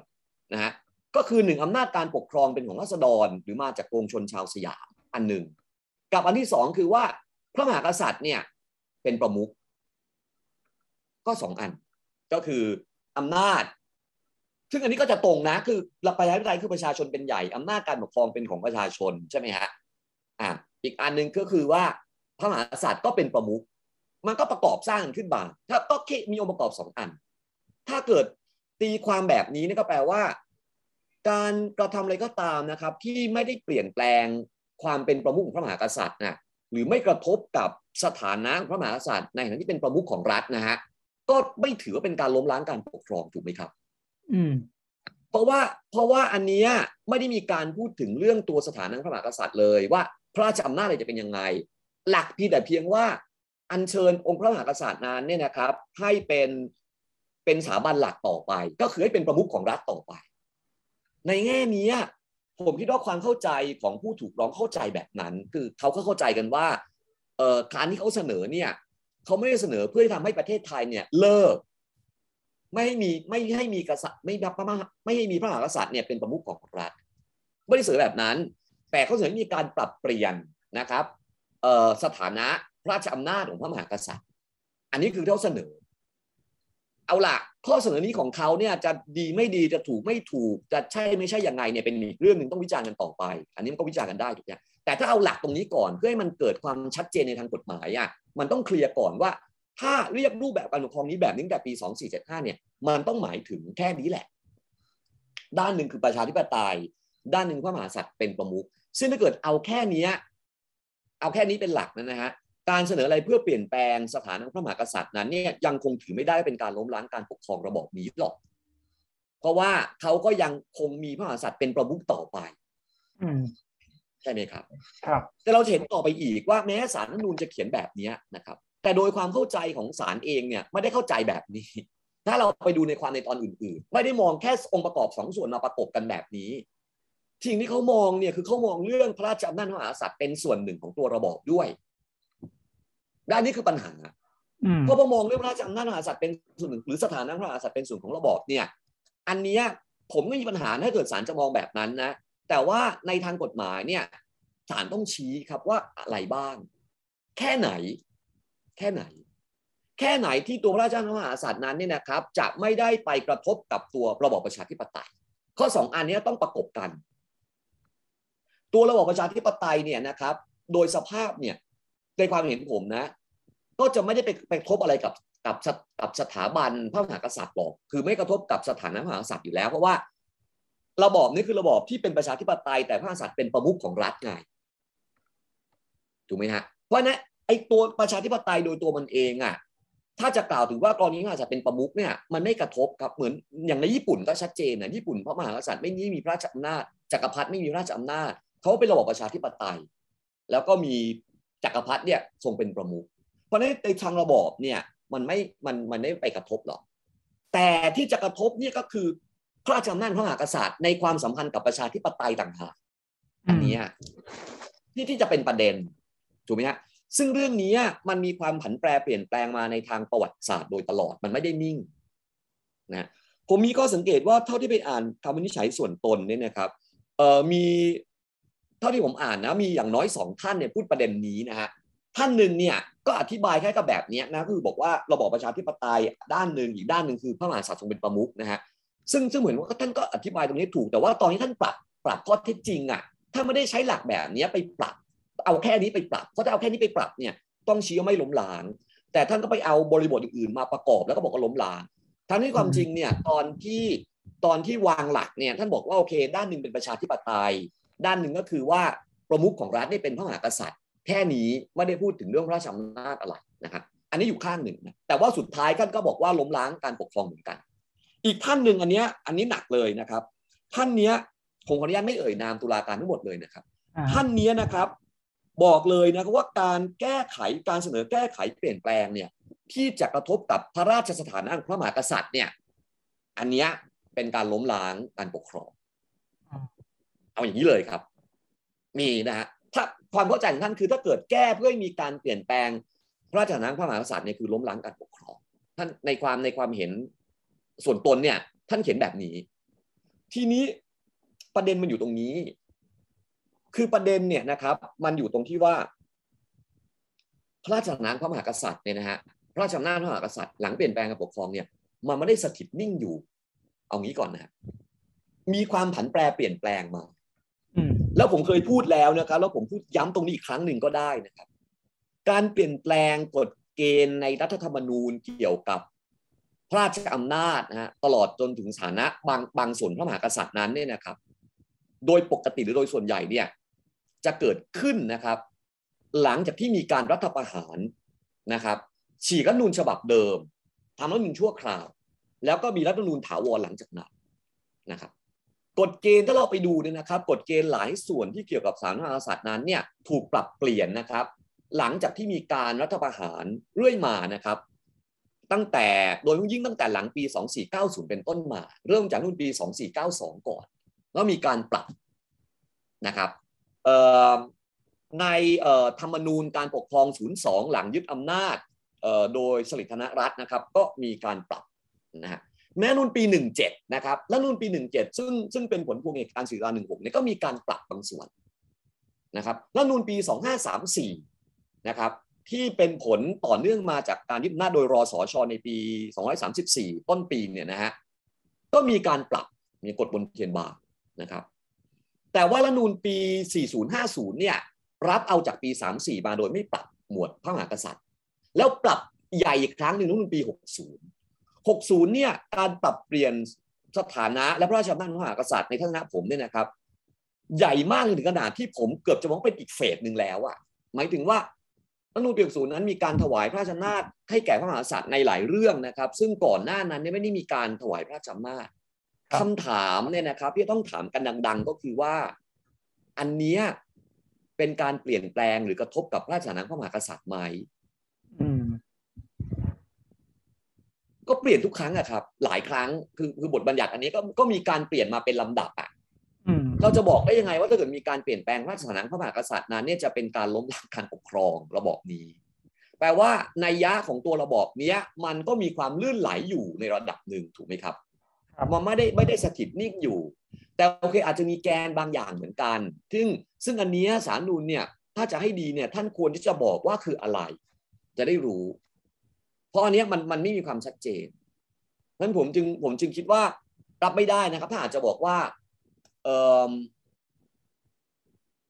อะไรนะครับ ก็จะบอกว่า ถ้าเปลี่ยนแปลงหรือแก้ไขกระทบกับพระราชสถานะพระมหากษัตริย์แล้วเนี่ยจะกระทบกับการเปลี่ยนแปลงการปกครองระบอบประชาธิปไตยจะเป็นการล้มล้างการปกครองระบบนี้ ผมเป็นตัวอย่างง่าย ๆ นะ อันนี้เป็นตัวอย่างที่แบบเป็นตรรกะลอจิกง่าย ๆ ธรรมดา นะฮะก่อนรัฐธรรมนูญปี 60 ใช้บังคับเนี่ยนะครับพระมหากษัตริย์นะครับไม่มีพระราชอำนาจนะครับในการบังคับบัญชาข้าราชการในพระองค์ถูกไหมครับบรรดาข้าราชการในพระองค์นั้นเนี่ยนะครับในทางกฎหมายนะฮะคือในทางความเป็นจริงอาจจะมีการประสานกันแต่ในทางกฎหมายเนี่ยบรรดาหน่วยราชการในในพระมหากษัตริย์นั้นเนี่ยนะครับอยู่ภายใต้อำนาจ บังคับบัญชา ของนายมนตรี เช่นสำนักพระราชวังอะไรประมาณนี้นะฮะเพราะว่านายมนตรีเขารับผิดชอบนะครับ ต่อสภาทางการอันนี้เป็นตัวอย่างสักตัวอย่างหนึ่งก่อน 60 เนี่ยนะฮะในทางกฎหมายพระมหากษัตริย์ไม่ได้มีพระราชอำนาจอันนี้ ในปัจจุบันเนี่ยนะครับรัฐนูนเนี่ยเขียนเรื่องนี้เอาไว้ แล้วก็มีพระราชบัญญัติระเบียบบริหารข้าราชการในพระองค์กำหนดพระมหากษัตริย์นั้นเนี่ยมีพระราชอำนาจเรื่องนี้โดยตรง มีพระราชอำนาจเรื่องนี้โดยตรง ถามว่าสมมติว่าถ้าเกิดมีคนเขาบอกว่าเขาเสนอแก้ บอกว่า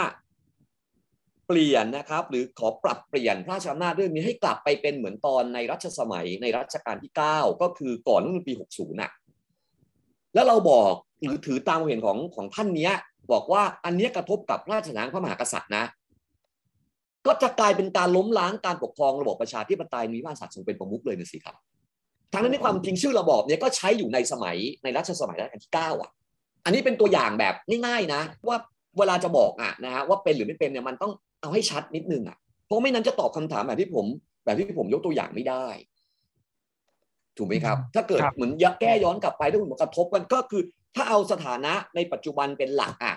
ปรับอะไรก็กระทบหมดอะ อันเนี้ยอันนี้ก็แปลว่ามันไม่รับกับไม่รับกับตัวบทในอดีตที่ผ่านมาด้วย คือลอจิกมันก็จะขัดแย้งกันเองอะมันมันฟังมันฟังไม่ได้อะในในทางกฎหมายเป็นแบบนั้นทีนี้หน้าเรื่องนี้ก็น่าเสียดายว่าสารนุนก็ไม่ได้ไม่ได้พูดชัดนะครับ แต่ว่าอันนึงเนี่ยนะครับ ที่สารรัฐนูนค่อนข้างที่จะชัดเจนเนี่ยนะครับ ก็คือเรื่องมาตรา6นะครับ ที่บอกว่าข้อเรียกร้องให้ยกเลิกนูนมาตรา6ซึ่งเป็นบทบัญญัติให้การรองพระราชสารนพระองค์พระมหากษัตริย์ ว่าทรงเป็นประมุขของรัฐที่ผู้ใดจะกล่าวหาหรือไม่มีได้นั้น จึงเป็นการกระทำที่มีเจตนาทำลายล้างสถาบันกษัตริย์โดยชัดแจ้ง ผมคิดว่าข้อสรุปอันนี้หนักหน่วงเกินไปสำหรับผมนะการข้อเสนออันนี้หนึ่งก็เป็นข้อเรียกร้องก่อน ทีนี้เราพูดเรื่องนี้ก่อนก็ได้นะครับ ผมจะค่อยชี้ให้เห็นในในแต่ละประเด็นนะฮะคือบทบัญญัติในมาตราหกนะครับ มันมีอยู่สองวรรค เราจะได้รู้เพราะว่าเรื่องนี้ผมรู้สึกว่าประเด็นทั้งทั้งสองฝั่งเนี่ยมันไม่มันไม่เคลียร์ว่าคืออะไรนะฮะนี้เราเวลาเราจะดูเรื่องนี้เราอยากจะเอาให้มันชัดในทางกฎหมายเนี่ยบทบัญญัติมาตราหกมีสองวรรคนะครับวรรคแรกเนี่ยบอกว่าองค์พระมหากษัตริย์ทรงดำรงอยู่ในฐานะเป็นที่เคารพสักการะผู้ใดจะละเมิดมิได้วรรคสองบอกว่าผู้ใดจะกล่าวหาหรือฟ้องร้องพระมหากษัตริย์ในทางใด ๆมิได้นะครับ ทีนี้ข้อเรียกร้องของ ผู้ถูกร้องอะนะครับที่อ่านในลานพญานาคที่ส่วนที่เกี่ยวมาตราหกเนี่ยเขาเรียกร้องแบบนี้นะครับนี้เราย้อนกลับไปดูในข้อเท็จจริงที่ปรากฏในคำวินิจฉัยเองนะครับเขาเรียกร้องว่านะครับยกเลิกมาตราของรัฐนูนที่ว่าผู้ใดจะฟ้องกล่าวกล่าวฟ้องร้องกษัตริย์นี้ได้ และเพิ่มบทบัญญัติให้เราได้รัฐนสามารถพิจารณาความผิดของกษัตริย์ได้ ที่อย่างก่อนที่เคยบัญญัติในรัฐธรรมนูญฉบับคณะรัษฎรโอเค ดูดีๆนะครับเขาเขาเรียกร้องแบบนี้ ผมไม่ได้บอกว่าการเรียกร้องแบบนี้มันไม่สามารถที่จะโต้แย้งได้ได้ในทางหลักการได้นะอันนี้มันมีมันมีปัญหาอยู่เหมือนกัน แต่ว่าเราเดี๋ยวเราค่อยพูดเรื่องนั้นทีหลังนะครับเราเอาอันนี้ก่อนเราเอาเอาประเด็นตรงนี้ก่อนที่ศาลเขียนอันนี้อันนี้ผมรู้สึกว่าพออ่านปุ๊บเนี่ยศาลบอกว่ามาตราหกเนี่ยเป็นเป็นหัวใจเลยนะครับ ข้อเรียกร้องเขาเนี่ยเขายกเลิกมาตราหกแต่เขาไม่ได้บอกว่ามาตราหกวรรคไหน แต่ว่าที่เขาเขียนเนี่ยนะครับบ่งชี้ไปที่วรรคสอง ความจริงเขาเขียนชัดว่าเขาหมายถึงวรรคสองนะ มันก็จะเคลียร์ไปจบไปประเด็นมันก็จะเคลียร์เนี่ยถูกไหมฮะยกเลิกมาตราหกถ้าบอกว่าเป็นวรรคสองเนี่ยโอเค อันนี้คือวรรคสองใช่ไหมวรรคสองคือตรงนี้ นี่ อยู่นี้เห็นไหมฮะแต่ปัญหาก็คือหมายวักแรกด้วยหรือเปล่า ไม่รู้นะครับ เราไม่แน่ใจหรอกว่าเรื่องนี้มองยังไงนะครับ เพราะว่ามันมีอยู่สองวักเขาคนคน คนเรียกร้องเวลาเขียนแล้วไม่ระบุวักอาจจะเป็นไปได้ว่าเขาเรียกร้องทั้งสองวักเลย แต่ว่าเขาไปโฟกัสเรื่องกล่าวหาฟ้องร้องเป็นหลักก็ก็เป็นไปได้ หรือจริง ๆ ก็อาจจะไม่มุ่งหมายถึงวักแรกก็ได้เขาอาจจะเลิกมาตราหกเฉพาะส่วนกล่าวหาฟ้องร้อง แต่ส่วนเป็นที่รสการะระเบิดมิได้เนี่ยเขาบอกว่าก็คงเอาไว้ อันนี้อันนี้ผมไม่ทราบ เพราะว่าเอ่อตัวตัวเอกสารที่ปรากฏในคำวินิจฉัยเนี่ยมันมันมันเป็นคำที่คุมเครืออยู่อะ ที่ที่ที่คุณลุงปนัสยาขออนุญาตเอ่ยนามนะครับ อ่านเนี่ยนะครับ เนี่ยเขียนอย่างเงี้ยแบบเนี้ยใช่ไหมครับ ครับ แต่ว่าถ้าอ่านโดยนัยยะก็อาจจะเป็นไปได้นะ อาจจะมุ่งหมายถึงทั้งสองวรรคนะเพียงแต่ว่าอันอันหนึ่งเนี่ยเขาเขาเอ่อไม่ได้เขียนชัดนะครับ ในคำวินิจฉัยของศาลรัฐธรรมนูญเนี่ยศาลรัฐธรรมนูญท่านกำหนดคือเขียนเอาไว้แบบเนี้ยเพื่อพูดถึงเรื่องมาตราหกคลุมคลุม นะฮะแล้วก็บอกว่าอันนี้อันนี้มีลักษณะพอพอบอกเขาเลิกมาตราหกปุ๊บเนี่ยนะครับศาลมองเลยนะครับว่ามีลักษณะที่ตรงนี้นะครับเนี่ยข้อเรียกร้องยกเลิกรัฐธรรมนูญมาตราหกเนี่ยเป็นการทำที่เจตนาทำลายล้าง ปัญหาคือรัฐธรรมนูญมาตราหกเนี่ยกับการดำรงอยู่ทางวัฒนศาสตร์นั้นเนี่ยนะครับ มันเป็นอันเดียวกันจริงไหมในทางสารนูนเนี่ยมองว่าเป็นเนื้อเดียวกัน แต่ยังบอกว่ามาตราหกมีสองวรรค อะพูดในประวัติศาสตร์รัฐธรรมนูญก่อนละกันนะครับเอ่อมาตราหกเนี่ยนะครับเรื่องวรรคแรกเนี่ยที่ปรากฏในปัจจุบันเนี่ยนะครับองค์พระมหากษัตริย์ดำรงอยู่ในได้เป็นนิคบสกการะ ผู้ใดจะเริ่มมีได้เนี่ยอันนี้ปรากฏตัวขึ้นครั้งแรกในรัฐธรรมนูญฉบับ 10ธันวานะครับ2475ในขณะที่วรรคสองเนี่ยผู้ใดจะกล่าวหาฟ้องร้องพระมหากษัตริย์ในทางใดไม่ได้นั้นเนี่ยมันไม่ได้เกิดขึ้นในรัฐธรรมนูญฉบับนั้นนะครับมันมาเกิดขึ้นหลังรัฐประหารปี 90อืมปรากฏขึ้นรุ่นปี 2492 นะครับ เป็นแบบนี้ นะฮะเพราะนั้นความสองอันนี้มันในทามมิ่งเวลาทางประวัติศาสตร์เนี่ยมันเข้ามาไม่พร้อมกันนะครับมาตรา6วรรคหนึ่งเดียมีมาตั้งแต่ 10ธันวา แต่ก็ไม่มีในรัฐธรรมนูญฉบับ คณะรัษฎรปฐมรัฐธรรมนูญนะฮะคือในรัฐธรรมนูญฉบับ 20มิถุนายน2475 นี้ไม่มีนะฮะสถานะมหากษัตริย์ได้รับการรื้อฟื้นคืนมาในวันที่ 10ธันวา เพราะว่ารัฐธรรมนูญ10ธันวาเนี่ยมันคือความพยายามประนีประนอมกันระหว่างคณะรัษฎรกับฝ่ายเจ้านะครับ เพื่อสร้างเอ่อตัว ไอการปกครองที่ให้พระพระมหากษัตริย์นั้นเนี่ยอยู่ในฐานะนะฮะเอ่อที่อันเป็นที่ละเมิดมิได้ขึ้นมา ซึ่งในเชิงกฎหมายเนี่ยการที่เขียนว่าเป็นที่ครบสการะผู้ใดจะละเมิดมิได้นั้นเนี่ยโดยสภาพมันก็โดยทั่วไปเนี่ยมันหมายถึงเรื่องเอ่อการฟ้องร้องอยู่แล้วโดยธรรมดาใครก็เป็นความคุ้มกันของตำแหน่งโดยสภาพนะสองสี่เก้าสองก็เขียนให้ให้มันชัดขึ้น เท่านั้นแหละในความเห็นผมนะฮะเป็นแบบนี้ในตอนเขียนก็มีการอภิปรายต่างๆนะครับแต่ประเด็นก็คือว่าเรื่องนี้มันในสายตาสันเป็นเรื่องใหญ่มากนะครับ ผมสังเกตเห็นว่าในจดหมายข่าวของสารนูญภาษาอังกฤษนะนะฮะคือจดหมายข่าวของสารมนูญเนี่ยออกมาก่อนคำวินิจฉัยตัวเต็มนะมีฉบับภาษาไทยกับภาษาอังกฤษนะฮะฉบับภาษาไทยเนี่ยพูดถึงเรื่องฟ้องร้องห้ามฟ้องร้องนะแต่ในฉบับภาษาอังกฤษเนี่ยมีลักษณะที่เอ่ยถึงเรื่องสถานะ นะอันพิธีอบสการะของพระมหากษัตริย์ด้วยนะครับเพราะนั้นแปลว่าศาลเองเนี่ยคงค่อนข้างเน้นไอ้ความสำคัญของมาตรา 6 เป็นพิเศษ เพราะว่าในระบบกฎหมายไทยเนี่ยนักกฎหมายไทยหลายท่านก็พยายามเอามาตรา 6 ไปเชื่อมโยงกับประมวลกฎหมายอามาตรา112 ด้วยเป็นแบบนั้นนะครับแต่ว่าผมอธิบายแบบนี้ก่อนละกันนะครับเอ่อถ้าเราถือว่านะครับถ้าเราถือว่า การที่รัฐรัฐหนึ่งมีพระมหากษัตริย์นั้นเนี่ยนะครับ ก็ถือว่ามีกษัตริย์เป็นประมุขแล้ว คือคงสถานะมหากษัตริย์เอาไว้ บทบัญญัติเรื่องว่าเป็นที่เคารพสักการะหรือไม่เนี่ยนะครับ ก็จะไม่ใช่เป็นเป็นเกณฑ์ที่จะบอกว่าล้มล้างหรือไม่ล้มล้างเอางี้ก่อนดีกว่าอืมอย่างเช่นในญี่ปุ่นก็มีจักรพรรดิก็ไม่มีไม่มีบทบัญญัติแบบนี้นะครับใครกับว่าถ้าเราแยกว่าโอเค สภาพนี้พระมหากษัตริย์เอาไว้เนี่ยนะครับ ก็จะไม่ใช่เรื่องล้มล้มล้างนะครับแต่ถ้าเกิดศาลมองหรือใครก็ตามมองว่ามาตราหกเนี่ยสถานะเป็นที่รงพระมหากษัตริย์นั้นเนี่ย เป็นเนื้อเดียวกันกับสถานะการเป็นประมุขหรือถ้าเป็นประมุขเป็นพระมหากษัตริย์แล้วเนี่ยนะครับ จะต้องอยู่ในพิธีครบสักการะเนี่ยการไปทัชหรือไปแตะเนี่ยนะครับ มันก็จะพกว่าล้มล้างเลยก็ไม่ได้ แต่ว่ามันไปมันไปมีผลทำให้สถานะของพระมหากษัตริย์เปลี่ยนแปลงไปอันนี้อันนี้ก็ใช่ เราคงเราคงเราคงคงคงปฏิเสธในส่วนนี้ยากถูกไหมครับเป็นแบบนี้ก็คือทำให้มีความเปลี่ยนแปลงไปทีนี้เรื่องนี้นะครับมีหลายคนเนี่ยคิดว่า เป็นเป็นเรื่องของไทยมามาแต่เดิม คือคนไทยเนี่ยเข้าใจว่าสถานะพระมหากษัตริย์เป็นรูปสการะเนี่ยเป็นของไทยมาแต่เดิม จริง ๆ ในทางความจริงอาจจะเป็นแบบนั้นก็ได้นะ แต่ในทางกฎหมายเนี่ยไม่ใช่นะครับ สถานะอันในที่เราสการังพระมหากษัตริย์นั้นเนี่ยนะครับ โดยเนื้อแท้แล้วเนี่ยรัฐนูญแบบมาตราหกวรรคหนึ่งแบบของปี 60เนี่ยอันนี้เรารับมาจากต่างประเทศ ไม่ได้เป็นไม่ได้เป็น เนื้อดินนะครับที่งอกขึ้นมาจากระบบของเราเอง ในแง่ของตัวบทนะฮะเราที่เราไปรับมาจากต่างประเทศนะครับ ประเทศเราไปรับมาเนี่ยนะครับก็คือญี่ปุ่นนะก็คือไปรับเอาเอ่อจากรัฐนูนเมจิมาไม่รัฐนูนฉบับก่อนที่ญี่ปุ่นจะแพ้สงครามนะเขาเขียนแบบนี้นะครับรัฐนูญเมจิของญี่ปุ่นเนี่ยได้รับอิทธิพลนะครับหรือลอกเรียนมาจากรัฐธรรมนูญของราชอาณาจักรปรัสเซีย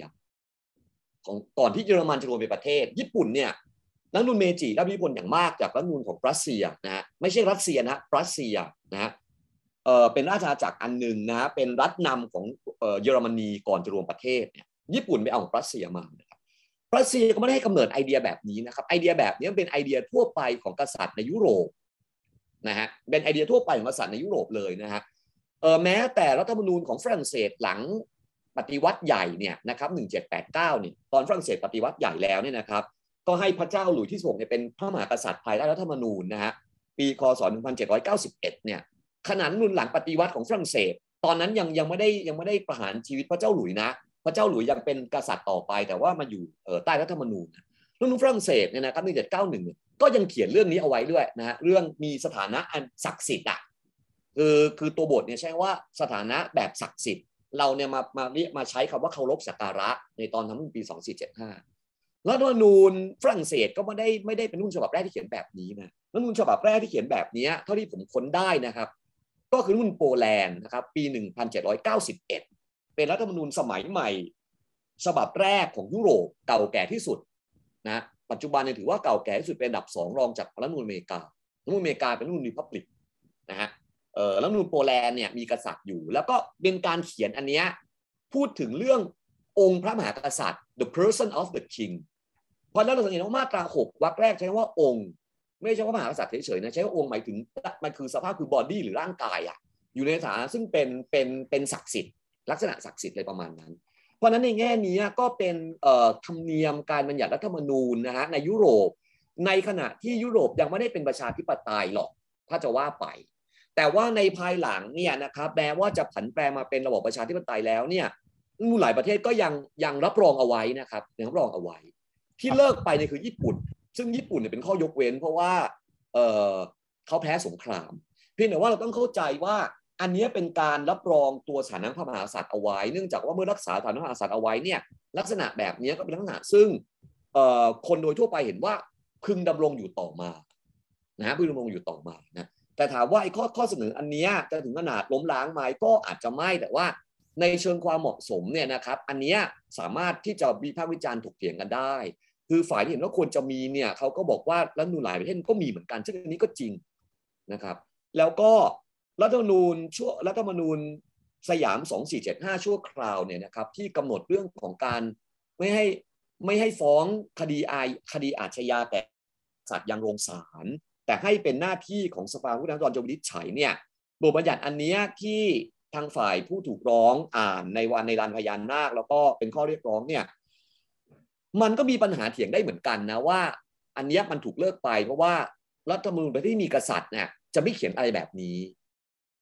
นะมันไม่มีรัฐธรรมนูญที่มีกษัตริย์ในเขียนแบบลักษณะแบบนี้ แล้วก็ตัวบทในพระราชบัญญัติธรรมนูญการปกครองมีสามชั่วคราวเรื่องนี้มันมีปัญหาการตีความเหมือนกันว่า ที่บอกว่าสภาวินิจฉัยเนี่ย หมายความว่ายังไง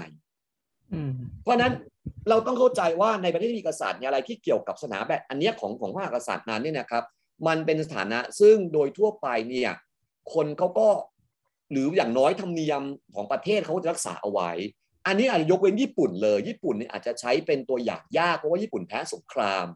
แล้วก็แม็กอาเธอร์เนี่ยเขามาทำรัฐนูนให้ แต่นูนที่มันมีความสืบเนื่องมาที่มีกษัตริย์สืบเนื่องมาเนี่ยหลายประเทศก็เขายังคงเอาไว้ ผมคิดว่าเรื่องนี้ฝ่ายที่ไม่เห็นด้วยเนี่ยสามารถที่จะที่จะเอาข้อเท็จจริงเนี่ยมาพิปรายมาโต้แย้งได้ นะครับว่าคงเอาไว้ก็ได้แล้วหลายประเทศที่เขาคงเอาไว้ในประเด็นนี้ก็ไม่เกี่ยวกับเรื่องพระราชอำนาจพระมหากษัตริย์นะฮะคือพระมหากษัตริย์ก็ไม่ได้มีพระราชอำนาจในทางกฎหมายนะแต่ว่ายังคงฐานะ เป็นที่รบสักการะได้เป็นแบบนี้ อันนี้ก็เถียงได้ทีนี้ถ้ามันมีข้อเรียกร้องแบบนี้นะครับออกมาเนี่ยในด้านหนึ่งมันควรจะเป็นแค่ว่าเป็นโอกาสที่นำข้อมูลข้อจริงเนี่ยมามามามาพูดกันหรือมาสู้กัน มากกว่าในความเห็นผมนะ ถึงแม้ว่าสารนุนจะมองว่าเนี้ยเออเป็นเป็นอะไรที่มันรุนแรงมากๆ ประเทศที่มีจักรพรรดิเป็นประมุขอย่างญี่ปุ่นก็ไม่มีอันนี้ แต่ว่าแน่นอนในเชิงของความรู้สึกนึกคิดของคนจะเป็นอย่างไรเนี่ยนี้มันก็มันก็ว่าไม่ได้เรากำลังพูดถึงในในแง่ของทางกฎหมายอยู่ เพราะว่าถ้าตัวระบอบเนี่ยหมายถึงมีกษัตริย์เป็นประมุขนะครับ อันนี้ก็อาจจะเรียกว่าไปไปเออล้มล้างไม่ได้ แต่ถามว่าข้อเสนอเนี้ยมันในความเข้าใจของบุคคลจำนวนหนึ่งมันอาจจะมีส่วนกระทบไหมก็ใช่ น่าจะกระทบได้เหมือนกัน อันนี้แล้วก็ถามว่าอันนี้ผมพูดแบบแฟร์ๆนะแบบแบบเออเอาจากข้อเท็จจริงนะ เรื่องนี้นะครับ คือฝ่ายที่ ฝ่ายที่เคลื่อนไหวเนี่ยก็ไม่ควรจะคิดว่าอะไรที่เสนอไปจะต้องถูกต้องแบบนั้นทั้งหมดนะนะครับ มันอาจจะมีเงื่อนแง่ที่ฝ่ายหนึ่งก็จะเห็นต่างได้เหมือนกันในบางเรื่องมันเป็นแบบนั้นใช่ไหมฮะก็แต่ว่าการเห็นต่างเนี่ยนะครับ มันไม่ควรจะเห็นโดยการโดยการเออเอาข้อมูลมาสู้กันแต่ไม่ใช่ ไม่ใช่ปิดโดยทางกฎหมายอะ ทำให้ทำให้มันมีการเพูดอะไรไม่ได้ถูกไหมฮะแล้วก็อย่างที่บอกว่าเรื่องนี้มันก็มีความผันแปรเปลี่ยนแปลงแล้วเข้าจริงมันมีความย้อนแย้งด้วยว่าถ้าสารนูนบอกว่าการปกครองระบอบนี้นะครับ เรียกระบอบนี้มาตั้งแต่แรกเนี่ยเนี่ยในหน้า 46 ในราชกิจจาเนี่ยนะครับ เรียกแบบนี้แล้วเชื่อมโยงกับเนี่ยสองสิบห้านาจอันนี้เนี่ยนะครับ ก็ในรัฐนูญของคณะรัฐมนตรีก็ไม่ได้มีบทบัญญัติเรื่องนี้เอาไว้ใช่ไหมล่ะคนคน คนคนที่เขาเสนอเขาก็อาจจะเข้าใจว่าเขาก็เสนอแบบรัฐธรรมนูญแบบเอ่อชั่วคราว 2475 ไง ใช่ไหมซึ่งจะเป็นเรื่องที่มันโอเคไหมกับฐานะพระมหากษัตริย์จะควรจะเป็นแบบนั้นไหมอันนี้มันเป็นประเด็นซึ่งผมคิดว่าสามารถที่จะโต้แย้งกันได้นะมันอันนี้มันเป็นประเด็นโต้แย้งได้ ผมก็พูดถึงเอ่อแฟกต์ในทางกฎหมายในยุโรปเพียงแต่ว่าผมก็แค่บอกว่าเรื่องนี้จะบอกว่าเป็นเป็นของไทยเลยมาแต่เดิมมันก็ไม่ถึงขนาดนั้นนะครับในทางกฎหมายรัฐธรรมนูญเนี่ย มันเอ่อมีที่มาเนี่ยนะครับจากจากเอ่อในยุโรปแหละ ถึงแม้ว่าเราเอามาใช้จนรู้สึกว่ากลืนไปนะครับกลายเป็นไทยไปแล้วก็ตามเป็นแบบนี้ แต่ว่าที่ผมพูดเรื่องมาตราหกเนี่ยเพราะว่าเป็นเป็นแกนจริงๆสารนูนเนี่ยเขามองเป็นแบบนั้น ซึ่งสมมุติว่าสารนูนเห็นเฉพาะมาตราหกเป็นหลักเนี่ยก็อาจจะบอกก็ได้ว่าโอเค เรื่องการเลิกไอ้ลักษณะแบบนี้ทำไม่ได้นะฮะเออ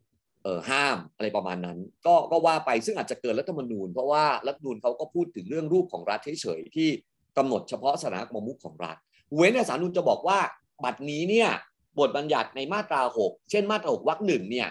กลายเป็นองค์ประกอบสำคัญ เป็นแกนของระบอบประชาธิปไตยมีพระมหากษัตริย์ทรงเป็นประมุขเสียแล้ว การไปเปลี่ยนแปลงบทกฎเกณฑ์อันเนี้ย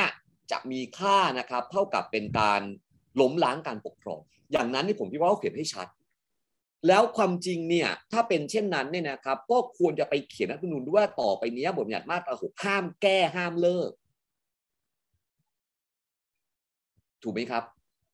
เพราะแม้รัฐธรรมนูญเองเนี่ยก็ไม่ได้เขียนอ้างอิงมาตราหกนะครับเรื่องห้ามห้ามแก้ห้ามเรื่องรัฐธรรมนูญเนี่ยเขาห้ามแก้นะครับ เออเราดูจากรัฐธรรมนูญก็ได้เนี่ยเขาห้ามแก้แบบนี้ฮะเขาไม่ได้เขาไม่ได้เขียนเรื่องอันนี้ระบุฟิกซ์มาตราเอาไว้ชัดมาตราเนี้ยแก้ไม่ได้นะครับเขาบอกว่า อันนี้เอาจากรัฐธรรมนูญนะฮะเราเอาดูรัฐธรรมนูญเนี่ยเขาบอกว่า การแก้ไขเพื่อนูนที่เป็นการเปลี่ยนแปลงการปกครองของชาติมีกษัตริย์ทรงเป็นประมุขหรือเปลี่ยนแปลงรูปของรัฐจักรธรรมนี้ได้ ซึ่งถ้าอ่านเนี่ยอาจจะเข้าใจว่าโอเค อันนึงคือระบอบการปกครองเนี่ยประชาธิปไตยเนี่ยอันนี้กษัตริย์เป็นประมุขเนี่ยเปลี่ยนไม่ได้ รูปแบบของรัฐก็คือรัฐไทยเป็นรัฐเดี่ยวเนี่ยเปลี่ยนเป็นสาพันธรัฐไม่ได้ อันนี้เสนอไม่ได้ คุณเสนออันเนี้ยมันมันเสนอแก้รุ่นแบบนี้ไม่ได้ อะไรประมาณนั้น ถูกไหมฮะครับแต่ว่าถ้าเราจะถือว่านี้เป็นแกนของตัวระบอบจริง ๆ อะ ก็ต้องเขียน 255 ไปด้วยว่าบทบัญญัติมาตรา 6 อย่างเงี้ยจะแก้ไขเปลี่ยนแปลงนี้ได้อันมันมันก็จะเคลียร์หรือไม่นั้นศาลนูนก็ต้องทำให้เคลียร์เพราะขนาดผมเป็นคนสอนนูนเองเนี่ย ประเด็นเนี้ยนะครับยังเป็นประเด็นที่มันเป็นปัญหาเลยอะว่าเอาแค่ไหน ใช่ไหมครับ อืมเนี่ยอันอันเนี้ยอันนี้คือประเด็นนะครับ ทีนี้อีกอันหนึ่งนะครับอีกอันหนึ่งที่มันเป็นปัญหาเนี่ยนะครับในคำวินิจฉัยเนี่ยมีการพูดถึงหลักอ่านี่นี่นี่นี่ The King can do no wrong มีจริงด้วยเนี่ยบอกว่าการใช้สิทธิเสรีภาพเรียกร้องเพื่อมีการแก้ไขรัฐธรรมนูญที่ว่าด้วยพระราชสถานะของพระมหากษัตริย์ที่ทรงอยู่ภายใต้รัฐธรรมนูญและอยู่เหนือความรับผิดชอบทางการเมืองตามหลักกฎหมายที่ว่า พระมหากษัตริย์ทรงกระทำผิดมิได้ไอเนี้ย The King can do no wrong นะฮะแล้วก็ยกเลิกเนี่ยล่วงละเมิดหมิ่นประมาทหรือละเมิดชนภาพพระมหากษัตริย์เนี่ย ทำให้ส่งผลให้สถานะพระมหากษัตริย์ไม่อยู่ในที่เคารพสักการะผู้ใดจะละเมิดมิได้อันนี้เหมือนกับสารนูนเนี่ยมองมองแบบนี้นะครับว่า พระราชนะพระมหากษัตริย์อยู่ภายใต้รัฐมนูญที่อยู่ความรับผิดชอบทางการเมืองเนี่ย เป็นหลักอาการอันหนึ่ง บอกว่ามหากษัตริย์ทรงกระทำผิดมิได้นะครับ คือเรื่องนี้มันมีความน่าสนใจอยู่นะครับ อันนี้ความในใน 40 ในหน้า 45เนี่ยนะครับเอ่อคล้าย ๆกับสารบอกบอกว่านะครับ อันเนี้ย การแก้เนี่ยนะครับเรื่องฐานพระมหากษัตริย์ฐานพระมหากษัตริย์ในปัจจุบันเนี่ยนะครับตามเขาแดงสามนูนก็คือทรงอยู่ภายใต้รัฐธรรมนูญและอยู่เหนือความรับผิดชอบทางการเมืองใช่ไหมฮะตามหลักกฎหมายรัฐธรรมนูญเรื่อง the king can do no wrong หรือว่าสัตว์กระทำผิดไม่ได้นะครับใครบอกว่าศาลมองว่าถ้าเกิดคุณใช้สิทธิเสรีภาพไปไปขยับแก้ปรับเปลี่ยนตรงนี้นะครับ มันก็จะเป็นการใช้สิทธิ์ที่มันเกินความพอเหมาะพอสมควรกระทบกระเทือน เอ็นอันตรายต่อความมั่นคงของรัฐ และนำไปสู่การบ่อนทบายการปกครองระบอบประชาธิปไตยนี้ถ้าศาลจะเป็นมุกในที่สุดนะข้อที่ผมอยากจะตั้งเป็นประเด็นนะครับให้ให้ช่วยกันคิดก็คือว่า รัฐนูญฉบับปัจจุบันเนี่ยนะครับ2560เนี่ยเดินตามหลักการพระมหากษัตริย์ทรงกระทำผิดไม่ได้หรือว่า the king can do no wrong เนี่ยตลอดทั้งรัฐธรรมนูญหรือไม่ เอาตรงนี้ก่อนนะฮะเอาตรงนี้ก่อน เพราะว่าของแรงสารรัฐธรรมนูญเนี่ยนะครับ เหมือนกับว่าจะมีลักษณะแบบนี้นะครับ ผมเองเนี่ยอธิบายหลังจากที่รัฐธรรมนูญปี60 ใช้บังคับเนี่ยนะครับ เวลาอธิบายรัฐธรรมนูญเนี่ยนี่ดูจากตัวบทนะผมอธิบายว่าในปัจจุบันนี้ในความเข้าใจของผมนะครับภายใต้นูนปี 260 เนี่ยหลัก the king can do no wrong เนี่ยนะครับคือหลักที่ว่าการกระทำพระมหากษัตริย์นั้นเนี่ยนะครับ จะไม่มีทางเป็นผิดไปได้ เพราะว่าการเวลาพระมหากษัตริย์จะกระทำการใดก็ตามจะมีคนลงนามรับสนองพระบรมราชโองการเสมอนะครับ พระมหากษัตริย์ก็จะไม่ต้องรับผิดชอบต่อการกระทำนั้นเนี่ยนะครับ หลักการอันนี้มันยังปรากฏอยู่ในรุ่นปี 60 แต่มันไม่ได้ปรากฏตัวขึ้นนะครับ แบบเดียวกันกับรัฐนูนก่อนหน้านั้นแล้วมันมีความผันแปรในเรื่องนี้ทางตัวบท เหตุผลง่าย ๆ ก็คือว่ารัฐปีรัฐนูนปี 60 นั้นเนี่ยนะครับถวายพระราชอำนาจคืนแก่พระมหากษัตริย์ ถ้าจะว่าถ้าจะพูดในเชิงของเทียบกับรัฐนูนก่อนหน้านั้นเนี่ยนะฮะให้พระองค์เนี่ยมีพระราชอำนาจในการบริหารกิจการนะครับ ของของพระองค์เอง จะเห็นหลักอันนี้ได้นะครับจากรัฐธรรมนูญนะครับมาตรา 15วรรคสองก่อนอผมเปิดรัฐธรรมนูญก่อนนะเดี๋ยวจะหาว่าอ้างข้อกฎหมายไม่ครบนะฮะ15วรรคสองนะครับ การจัดระเบียบราชการและการบริหารบุคคลของราชการในพระองค์ให้เป็นไปตามพระราชยาสายที่บัญญัติในพระราชกฤษฎีกาถูกไหมฮะแต่ว่าอันที่จริงเนี่ยจะมีพระราชบัญญัติมากำหนดไว้ชั้นหนึ่งก่อนแล้วมีพระราชกฤษฎีกาอีกฉบับหนึ่งนะฮะเนี่ย ในมาตราสี่ของพระราชบัญญัติระเบียบบริหารจัดการในพระองค์เนี่ยกำหนดนะครับ ให้การจัดระเบียบบริหารการในพระองค์ให้เป็นไปตามพระราชยาสายตามพระราชบัญญัตินี้นะฮะเป็นตามพระราชยาสายนะฮะแล้วก็บอกว่าส่วนราชการในพระองค์ไม่เป็นส่วนราชการตามกฎหมายว่าด้วยระเบียบบริหารการแผ่นดิน และไม่เป็นหน่วยงานของรัฐตามกฎหมายอื่นใดนะครับ เป็นแบบนี้ แปลว่าอะไรแปลว่าส่วนราชการในพระองค์เนี่ยเป็นอะไรไม่ทราบแล้วตอนนี้ในทางกฎหมายนะครับ ไม่ไม่เรารู้ว่าไม่ใช่เป็นส่วนราชการตามไอ้พรบหระเบียบบริหารการแผ่นดินไม่เป็นหน่วยงานของรัฐนะฮะแล้วก็การจัดระเบียบเนี่ยเป็นไปตามพระราชธยาศัย หมายความว่าพระมหากษัตริย์นั้นทรงจัดระเบียบบริหารจัดการในพระองค์ด้วยด้วยพระองค์เองนะตามพระราชธยาศัยนะครับ และรวมทั้งสถานภาพของราชการในพระองค์ด้วยให้เป็นไปตามพระราชธยาศัย ตามที่บัญญัติในพระราชกฤษฎีกา ถ้าเราดูพระราชกฤษฎีกาจัดระเบียบราชการและการบริหารบุคคลของราชการในพระองค์นะฮะ ก็กำหนดเรื่องส่วนราชการว่ามีอะไรบ้างใช่ไหมครับ เสร็จแล้วเนี่ยนะครับเนี่ยกำหนดเรื่องส่วนราชการต่างๆนะฮะส่วนราชการที่พระองค์มีฐานเป็นนิติบุคคลนะฮะมีวัตถุประสงค์เพื่อปฏิบัติภารกิจราชการที่พระองค์ถวายองค์พระมหากษัตริย์ และพระบรมวงศานุวงศ์ตามราชยาศัยนะครับ ตรงนี้สำคัญนะครับ ขึ้นตรงต่อพระมหากษัตริย์ แปลว่ากษัตริย์เป็นผู้บังคับบัญชานะครับ ส่วนราชการในพระองค์พระองค์ใช้พระราชอำนาจนะครับ โดยพระองค์เองนะครับ แล้วก็มีเนี่ยนะครับบุคคลเป็นหน่วยนะฮะเช่นสำนักพระราชวังนะฮะ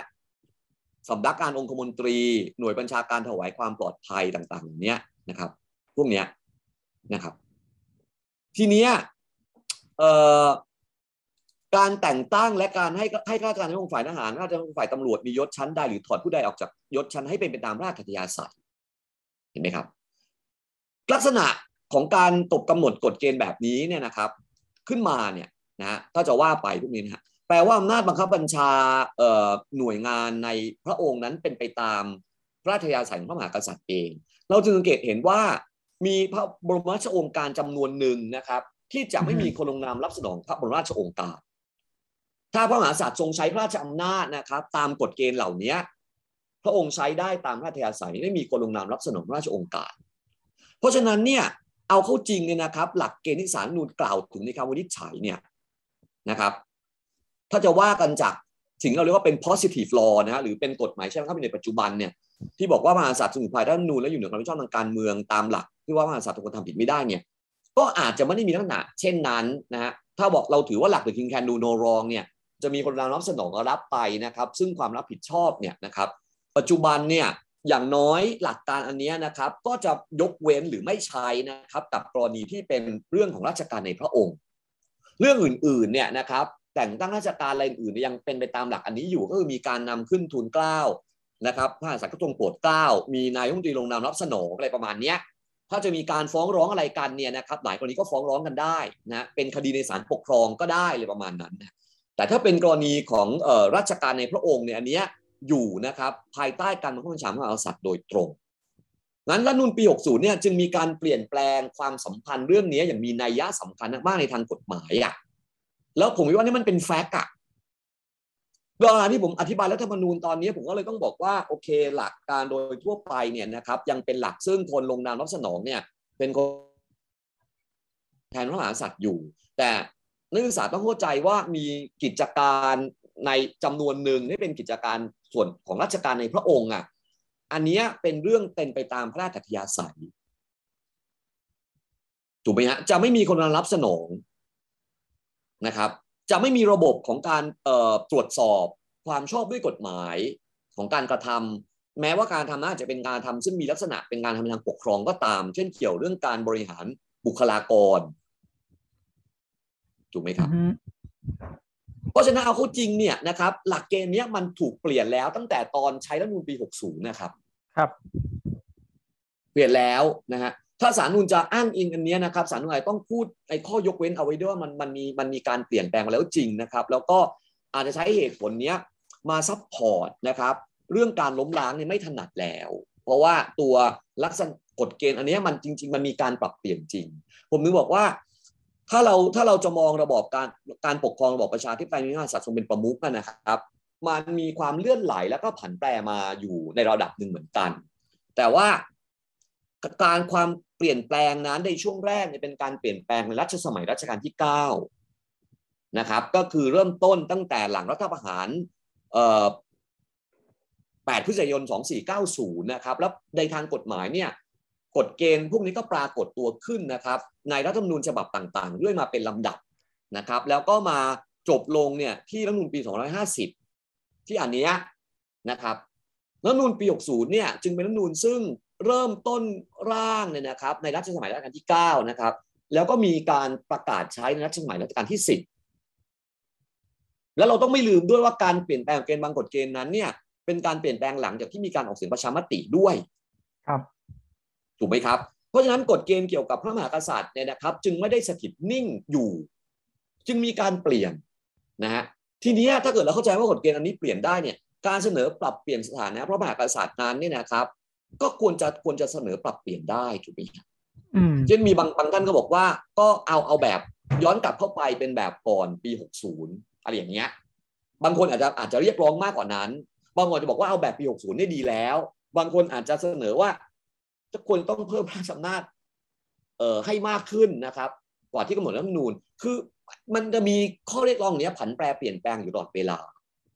ทีนี้เกิดศาลจะใช้เหตุผลอันนี้เป็นเป็นเอ่อข้ออ้างในแง่ของการบอกว่าล้มล้างการปกครองเนี่ยศาลต้องเซตเกณฑ์นะครับ ของระบอบการปกครองให้เคลียร์ว่า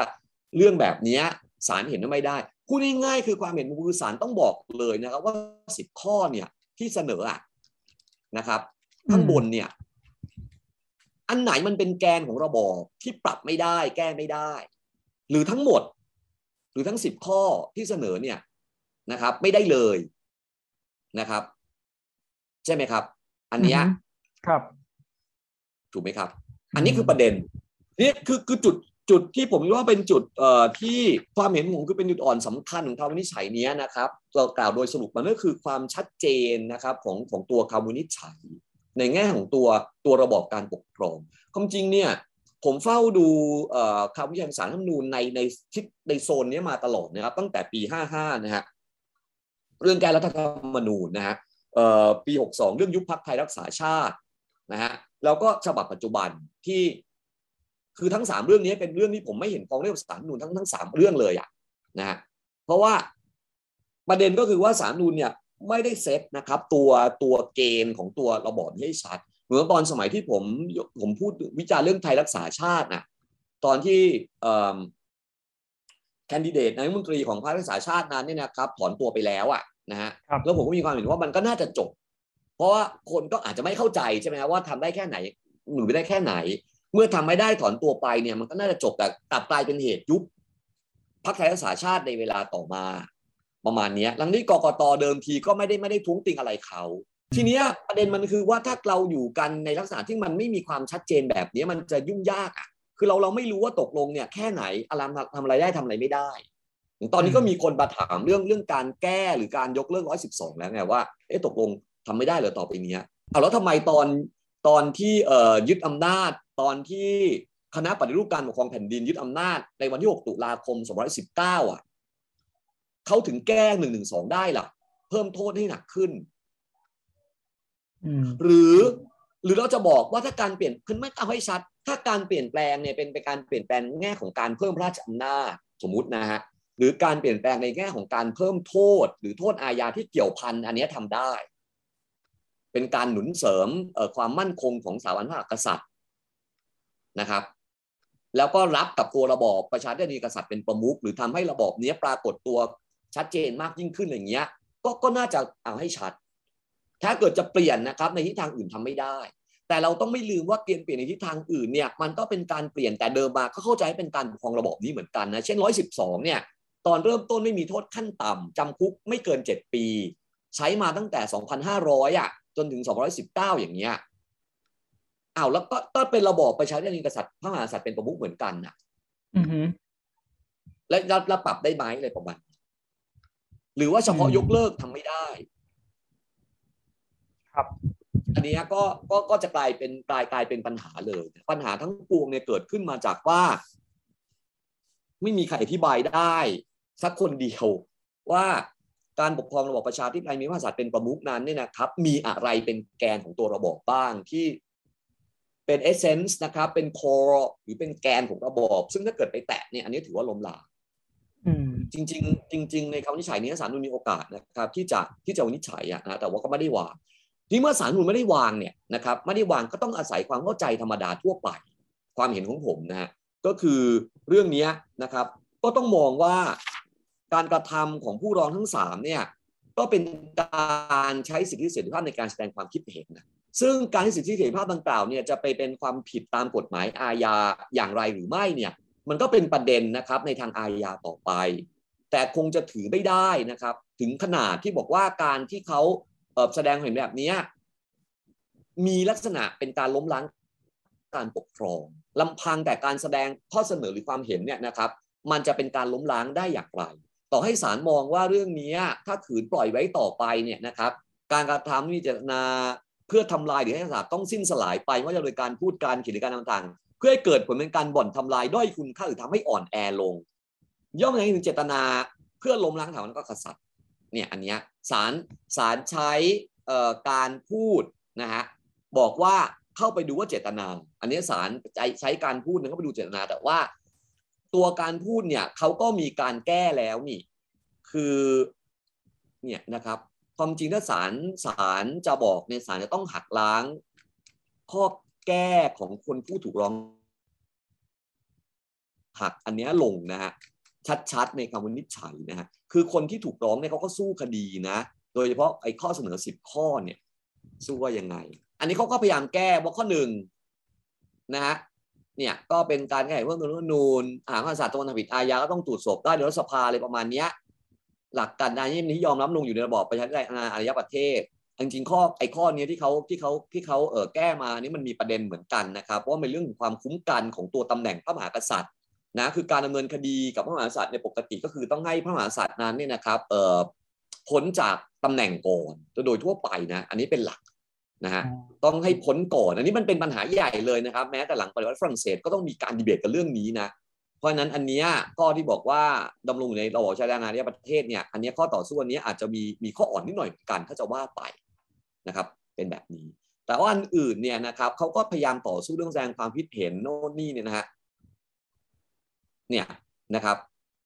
ซึ่งอันนี้ศาลก็ควรจะต้องหักให้ลงว่าที่เขาเสนอแบบนี้แล้วเขาแก้ข้อเสนอแบบนี้ที่เขาแก้มามันฟังไม่ขึ้นเพราะอะไร แต่ศาลเนี่ยในคำวินิจฉัยเนี่ยไม่ได้ไม่ได้หักอันนี้นะครับ แต่ว่าศาลใช้พฤติกรรมในการชุมนุมเนี่ยมาเป็นมามามาเป็นมาเป็นเกณฑ์ แล้วก็บางอันเนี่ยผมรู้สึกว่ามันมันมีลักษณะเป็นการกล่าวหานิดหน่อยเหมือนกันนะ ถ้าเกิดอ่านเนี่ยเช่น ผมขีดตัวสีแดงเอาไว้ เพราะว่าผมรู้สึกว่าอันนี้มันเป็นการพูดที่ ผมไม่แน่ใจว่ามีแฟกต์แค่ไหนนะครับ เช่น การออกมาเรียกร้องโจมตีที่สาธารณะโดยอ้างใช้สิทธิภาพการรัฐธรรมนูญนอกจากเป็นที่ไม่ถูกต้องใช้ด้วยคำหยาบคาย ยังไปละเมิดสิทธิเสรีภาพของประชาชนคนอื่นที่เห็นต่างด้วย อันเนี้ยต้องถามว่าใครเป็นคนเป็นคนพูดหรือคนทำผู้ถูกร้องหรือเปล่า ผู้ถูกร้องเขาใช้ถ้อยคำหยาบคาย แล้วเขาละเมิดสิทธิเสรีภาพประชาชนคนอื่นไหมหรือเป็นคนอื่น เช่นเกิดการชุมนุมปันคราว ซึ่งซึ่งมีคือคือผมเข้าใจว่าโอเค การแสดงออกของผู้ชุมนุมเนี่ย คือเวลาคนเราชุมนุมกันเนี่ยนะครับ อารมณ์ของผู้ชุมนุมก็จะขึ้นถูกไหมฮะเพราะฉะนั้นการแสดงออกบางอย่างเนี่ย มันก็เป็นไปได้เหมือนกันที่มันจะไปไปไปเป็นปัญหาก้าวล่วงกรอบของกฎหมายบางเรื่อง หรือการแสดงออกสัญลักษณ์บางอย่างเนี่ยที่ศาลเอาเอาเอามากล่าวอ้างเนี่ยนะครับ มันก็จะเป็นการทำของกลุ่มผู้ชุมนุมอะแต่ว่าคนที่พูดน่ะเขาจะต้องรับผิดชอบการทำของคนที่เป็นผู้ชุมนุมด้วยหรอถ้าตัวเขาเองไม่ไม่ได้ไม่ได้เป็นคนทำอะถ้า เพราะฉะนั้นถ้าเกิดจะจะวินิจฉัยเรื่องการใช้สิทธิเสรีภาพของเขาเนี่ยก็ต้องเอาถ้อยคำที่เขาพูดน่ะมาวิมาวินิจฉัยถูกไหมครับ แต่ถ้าเกิดว่าจะเป็นเรื่องผู้ชุมนุมเนี่ยคำร้องเนี่ยต้องระบุอะว่าโอเคมันแล้วก็ต้องมีคือไม่ได้เอาแต่วันที่สิบอะเอาอันอื่นๆเนี่ยตามมามันมันมันถึงจะเข้านี่อย่างเงี้ยไม่นั้นมันก็จะงงผมอ่านแล้วก็คืออย่างเงี้ยละเมิดสิทธิเสรีภาพของบุคคลอื่นคือยังไงตรงตรงไหนที่เห็นต่างเขาเขาไปเขาไปให้คนที่เห็นต่างไม่มีสิทธิ์ที่จะแสดงความเห็นหรอไม่ ไม่ให้พูดหรอกคือเวลาผมพูดความเห็นผมเนี่ย ผมก็บอกว่าผมเห็นแบบนี้นะ แล้วก็คนไม่เห็นด้วยกับผมก็บอกไม่เห็นด้วยกับผม ก็ไม่เป็นไรก็มาไม่เห็นด้วย แล้วผมก็มีสิทธิ์บอกว่า ผมก็ไม่เห็นด้วยที่คุณไม่เห็นด้วยกับผม เออผมเห็นแบบนี้มีคนบอกว่าไม่เห็นด้วยกับผมเป็นสิทธิ์ของคุณไม่เห็นด้วยกับผม แต่ผมก็ไม่เห็นด้วยที่คุณไม่เห็นด้วยกับผม มันก็เป็นความเห็นน่ะ มันจะยังไงมันจะละละเมิดยังไง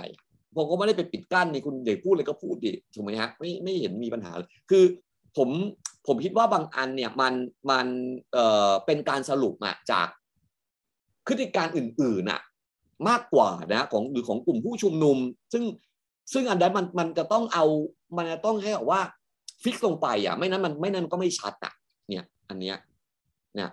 ผู้ถูกร้องที่หนึ่งที่สองที่สามใช้เสรีภาพในการโดยไม่รับฟังความเห็นของผู้อื่น อันนี้ฟิกที่เราตรงนี้เลยนะครับ ถึงกับละเมิดผู้อื่นที่เห็นนั้นในการด่าทอรบกวนพื้นที่ส่วนตัวยุยงปลุกปั่นด้วยตรงไหน เนี่ยอันเนี้ยอันเนี้ยที่ผมผมผมสงสัยมากอันเนี้ยถูกร้องที่หนึ่งที่สองที่สามนะ คือทนายอานนท์นะครับเอ่อคุณไม้คุณรุ้ง ใช่ไหมหนึ่งสองสามเนี่ย อันนี้สารฟิกใช้เสรีภาพในการโดยไม่รับฟังความเห็นผู้อื่นยังไงอะผมก็เห็นเขาว่าบางคนก็ไปออกทีวี ก็มีคนอื่นมาพูดแย้งเขาก็มีไม่ให้เหรอ เขาก็พูดความเห็นเขาใช่ไหมฮะไม่ยอมรับความเห็นแตกต่างของบุคคล คือไม่ยอมรับความเห็นแตกต่างของบุคคลเป็นยังไง คืออย่างเช่นสมมติว่ามีคนไม่เห็นด้วยกับผมนะ คือจะเรียกว่าผมไม่ยอมรับไหมคือผมก็ไม่เห็นด้วยที่เขาไม่เห็นด้วยก็ผมเห็นอย่างเนี้ยเขาเห็นอีกอย่างหนึ่งก็เป็นเรื่องของเขาผมก็เห็นเป็นเรื่องของผม อย่างนี้ว่าผมจะต้อง ยังไม่ไม่ยอมรับหรือเปล่า ก็ผมไม่เห็นด้วยกับคุณน่ะนั่นทำไมมันก็เป็นความเห็นไหมอะใช่ไหมฮะแล้วก็จนถึงล่วงละเมิดสิทธิส่วนบุคคลอื่นที่เห็นต่างในการด่าทอ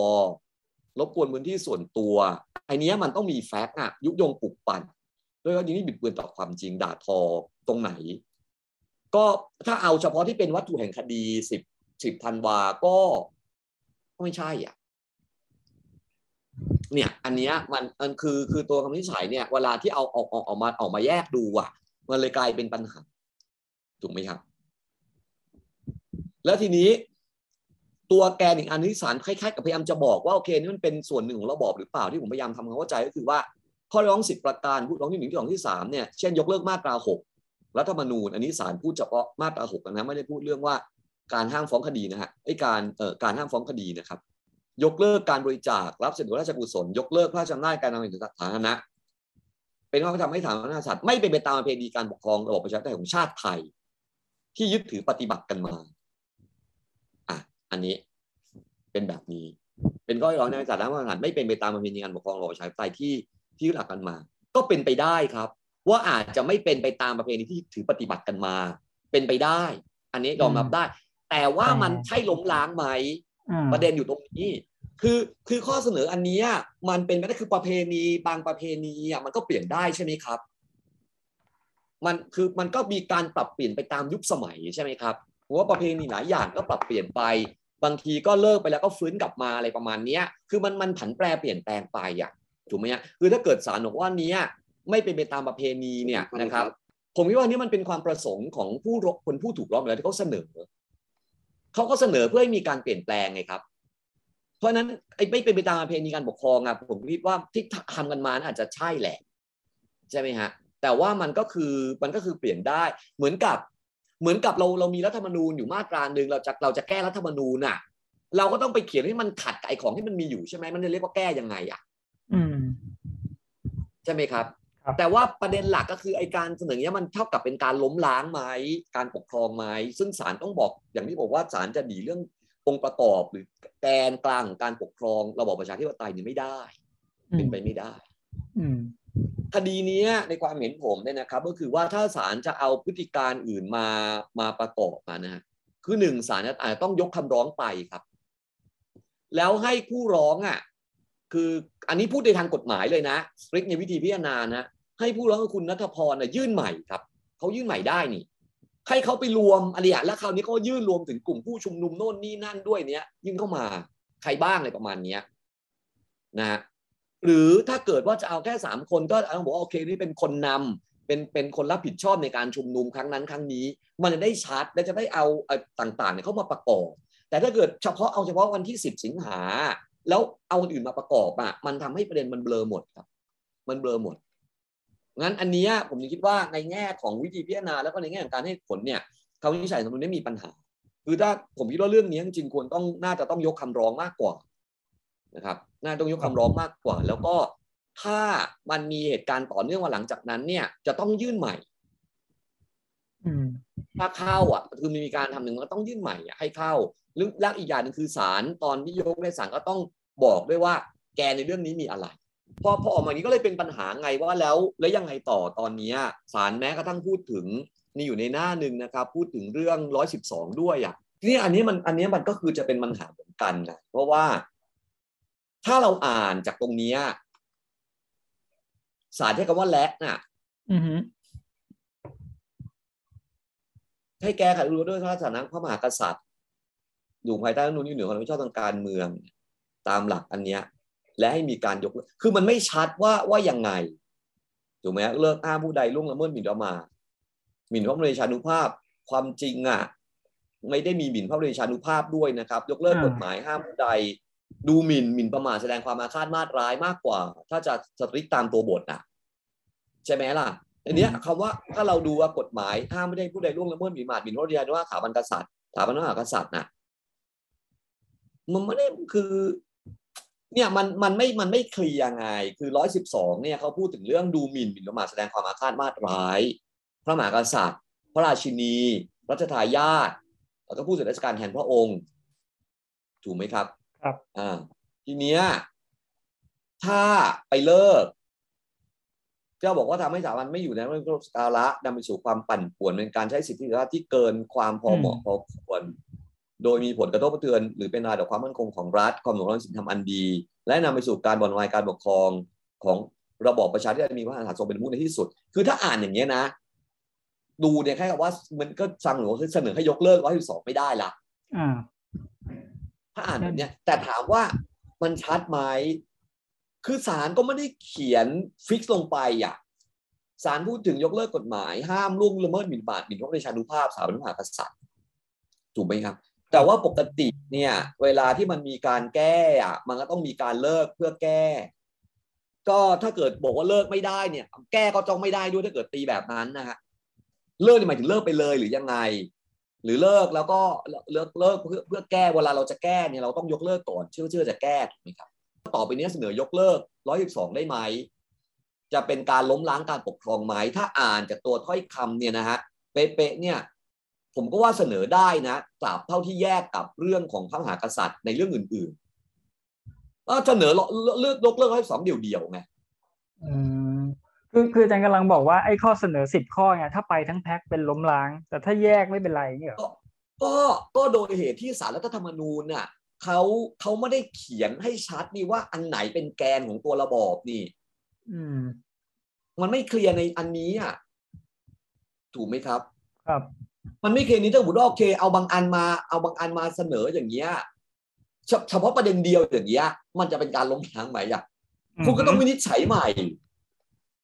เราจะเอาคำวินิจฉัยนี้ไปใช้เลยอะมันก็ไปกระทบสิทธิ์ดีคือ ผมมาตีความคือในแง่นี้ไม่ว่ายังไงก็ตามอย่างที่ผมบอกฮะการคือถ้ามันมีสิทธิ์อะนะฮะในทางการเมืองอะคุณต้องตีความในทางส่งเสริมสิทธิ์ใช่ไหมครับครับ แล้วก็อันเนี้ยมันเป็นเพียงข้อเสนอ ไอ้ข้อเสนออันเนี้ยจะเลิกยกเลิกกฎหมายกฎหมายก็ตามเนี่ย มันต้องไปผ่านกระบวนการทำงานของรัฐสภา ที่มาจากการเลือกตั้งของประชาชนอยู่ดี ไม่ใช่ว่าเขาเสนอแล้วมันเกิดผลขึ้นทันทีเลยอืมเขาเสนอแล้วคนอาจจะไม่เห็นด้วยก็ได้เออคนก็จะไม่เห็นด้วยก็ได้นะและไอ้สิบข้อเนี่ย ก็อาจจะมีบางคนเห็นด้วยบางข้อ บางข้ออาจจะไม่เห็นด้วยก็ได้เหมือนกันไม่ใช่ไหมครับ คือคำวินิจฉัยนี้มันจะกลายเป็นกลายเป็นเครื่องมือใช้นะครับ ต่อไปอะอืมคืออะ คำวินิจฉัยก็จบไปถูกไหมฮะแต่ว่าในผลของคำวินิจฉัยเนี่ยมันจะกลายเป็นตัวเปิดอะในแง่ของการทำให้การใช้สิทธิและเสรีภาพ แสดงความคิดเห็นหรือแสดงออกในแง่ของทัศนะ ซึ่งเกี่ยวพันกับสถาบันพระมหากษัตริย์เนี่ยนะครับทำได้ยากขึ้นครับแล้วเท่ากับว่าต่อไปเนี่ย เราก็จะแสดงความเห็นหรือพูดอะไรไม่ได้หรอกนั่นสิแบบนั้น นั่นไง อันว่านี้เราจะอันไม่นี้มีทางรู้ได้ใช่ไหมว่าว่าแค่ไหนที่เรียกว่าอันเนี้ยมันเป็นการล้มล้างการปกครองทัศนะของผมนะ ผมเห็นว่าการกระทำเนี่ยเมื่อผมดูจากอันเนี้ยจากวัตถุแห่งคดี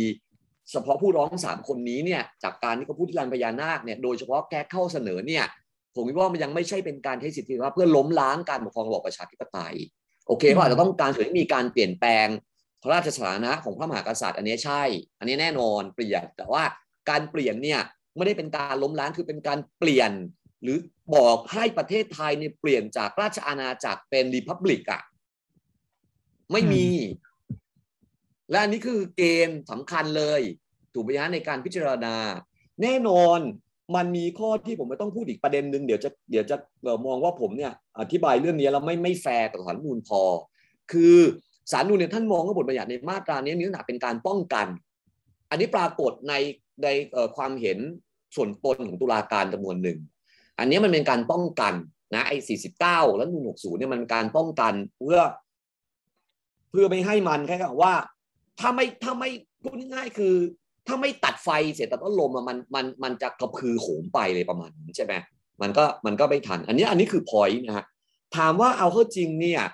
ตัวกฎเกณฑ์เรื่องของการ protect นะหรือการปกป้องระบอบประชาธิปไตยเนี่ยนะครับในเรื่องของการอ้าไม่ใช้สิทธิเสรีภาพในการทำลายตัวระบอบเนี่ย โดยลักษณะของตัวบทหรือตัวกฎเกณฑ์เนี่ย มันนี่นาเป็นการป้องกันใช่ไหมเนี่ยคำตอบคือใช่ ถูกต้อง มันนี่นาเป็นการป้องกันก็จริงนะครับ แต่เราต้องไม่ลืมว่าการป้องกันเนี่ยไม่ใช่เป็นการคือตัวบทเนี่ยเขาไม่ได้เปิดโอกาสให้องค์กรรัฐแพนิคอืมนะป้องกันแบบแพนิคคือการป้องกันน่ะมันมันจะต้องมันจะต้องคำนึงถึงคุณค่าในเรื่องของตัวสิทธิเสรีภาพประกอบ เพราะว่าถ้าเกิดว่า รัฐเนี่ยนะครับแพนิคอะนะครับ ผลมันคืออะไรผลมันก็คือว่า ต่อไปเนี้ยนะครับไอ้ตัวสิทธิเสรีภาพที่รองเอาไว้นี่มันจะไม่ไม่ฟังก์ชันเลย มันเป็นการรองหมายไม่มีความหมายเลย เพราะมันจะใช้ไม่ได้ออกกับกระทำการไม่ได้อืมถูกไหมครับ เพราะฉะนั้นมันก็ต้องดูมันก็ต้องดูว่าโอเค potential ความเป็นไปได้นะครับ แค่ไหนยังไง โดยสภาพต้องดูว่าเรื่องเนี้ยมันมีหน้าเป็นการใช้กำลังไหมผมยกตัวอย่างเช่น สมมุตินะว่ามีการโหมประโคมปลุกระดมแบบเนี้ย แล้วก็มีกองกำลังติดอาวุธออกมาอะไรประมาณเนี้ยหรือว่าอาจจะไม่ถึงติดอาวุธแต่ว่ามีลักษณะเป็นการแบบเออแสดงออกนะครับ ในขณะที่เป็นการพร้อมจะใช้กำลังอะ aggressive พร้อมจะใช้กำลังอะว่าไม่ได้อย่างเนี้ยจะใช้กำลังเข้าจัดการอะไรประมาณเนี้ยแล้วมีความเป็นไปได้ในลักษณะของการใช้กำลังแบบนั้นน่ะนะครับ อย่างนี้เป็นไปได้ที่ศาลจะบอกเออ อันนี้คุณคุณกำลังกระทำการใช้สิทธิ์เนี่ยเพื่อล้มล้างการปกครอง แต่ว่าเท่าที่ผมดูอะนะการชุมนุมก็คือมันก็เป็นการชุมนุมอะเท่าที่เห็นมันก็มีการปะทะกันก็เป็นปกตินะมันก็มันก็มันก็ปะทะตำรวจก็ปะทะฉีดแก๊สน้ำตาสลายชุมนุมอะไรกันไปอย่าเป็นแบบนั้นครับฝั่งผู้ชุมนุมเขาก็เวลามาชุมนุมมาคนจำนวนไม่น้อยก็ก็เดินไปชุมนุมเขาก็ไปแสดงเขาไปแสดงออกในความเห็นของเขาถูกไหมครับ เป็นแบบนี้มันก็เป็นเรื่องการแสดงออกอะอืมวันนั้นเนี่ยผมจะรู้สึกว่า อันนี้เราแพนิคไม่ได้ พอแพนิคปุ๊บเนี่ยมันทำให้ตัวสิทธิเสรีภาพนุ่นรองเอาไว้แหละครับ มันมันใช้การไม่ได้เลยอะอืมแล้วสารรัฐธรรมนูญก็มีมันเป็นมันเป็นหน้าที่ของสารรัฐธรรมนูญด้วยนะครับในในตามหลักนิติธรรมอะหรือว่านิติรัฐอะตัวบทใช้ว่านิติธรรมก็จริงอะนะแต่ในความหมายในความหมายเดียวกันน่ะอืม คือก็ต้องระมัดระวังในแง่ของการของการใช้อำนาจในแง่ของสิทธิ์อย่างเงี้ยแล้วก็อย่างที่ผมบอกว่า คือที่ผมว่าเป็นปัญหามากคือความชัดเจนของคำวินิจฉัย อันนี้เป็นเรื่องใหญ่ทั้งในแง่ของตัวองค์ประกอบของตัวระบอบแล้วก็ในแง่ของการสั่งตัวองค์กรเครือข่ายนะครับ อันเนี้ยมันเป็นหายใหญ่มากๆเลยนะมันมันทำให้เกิดความไม่ชัดเจน แล้วต้องมานั่งถามกันว่าแล้วต่อไปเนี้ยเราจะเสนอเรื่อง 112 ได้ไหมอะเสนอยกเลิกได้ไหมอะไรประมาณเนี้ย ทั้งนี้บทบัญญัติ112มันก็เป็นเรื่องโทษอาญา ถูกไหมครับครับถ้าเกิดต่อไปมีคนเสนอแก้112ให้โทษหนักขึ้นกว่าเดิมอย่างนี้แล้วยังไงแล้วอีกฝ่ายหนึ่งเสนอให้ให้ลดโทษกว่าเดิมอย่างเงี้ยไม่ได้เหรอหรือว่าคนที่เขาเสนอบอกว่าก็เอาลงเอาแบบโทษแบบเอ่อก่อน2519อะไรประมาณเนี้ยเขาต้องเสนอก็ต้องเสนอได้ คือความจริงเนี่ย ถ้าจะพูดกันถึงตอนนี้ถ้าเอาแบบนี้นะ เอาแบบเอาแบบตามตัวบทนะไอเสนอแก้ได้ ผมว่าศาลนูก็คงไม่เสนอแก้ได้ เสนอเลิกเนี่ยอาจจะมีปัญหาถ้าดูจากคำวินิจฉัย ผมไม่เห็นว่า ผมไม่เห็นว่าทำได้ ถ้าทำเดี่ยวๆแต่นี้ก็คือตีความคือวินิจฉัยเนี่ยเขียนแค่ไหนยังไง ก็เอาแบบตามนั้นสตริกตามนั้นน่ะ เพราะว่ามันมันเป็นการเป็นเป็นคำวินิจฉัย ซึ่งมันมีผลเป็นการทำให้ทำให้สิทธิเสรีภาพของบุคคลมันหายไปอะ ทีนี้แน่นอนถามถามอีกแล้วแล้วสมมติว่าคนเสนอเลิกเขาเป็นคนอื่นล่ะอืม เขาไม่ใช่สามคนนี้อะอันเนี้ยมันไม่รู้ว่าคือใครไงถ้ามไปถึงอนาคตทำได้ไหมเลิคืกอกระทำดังกล่าวเอาจริง ๆ คือตัวบทและนูนเขาไม่ได้เขาไม่ได้ให้อำนาจแบบนั้นอะผมพูดแบบนี้ดีกว่าอืมเขาสั่งเขาตัวบทเขาสั่งให้เลิกครับ สั่งให้เลิกคือสั่งให้เลิก เมื่อเลิกไปแล้วก็คือถ้าเกิดเห็นว่าเป็นการทำแบบนั้นก็ก็วินิจฉัยยืนยัน ว่าโดยข้อเท็จจริงแบบนี้สารนุนมีความเห็นว่าการใช้สิทธิเสรีภาพในวันที่ 10 สิงหาคม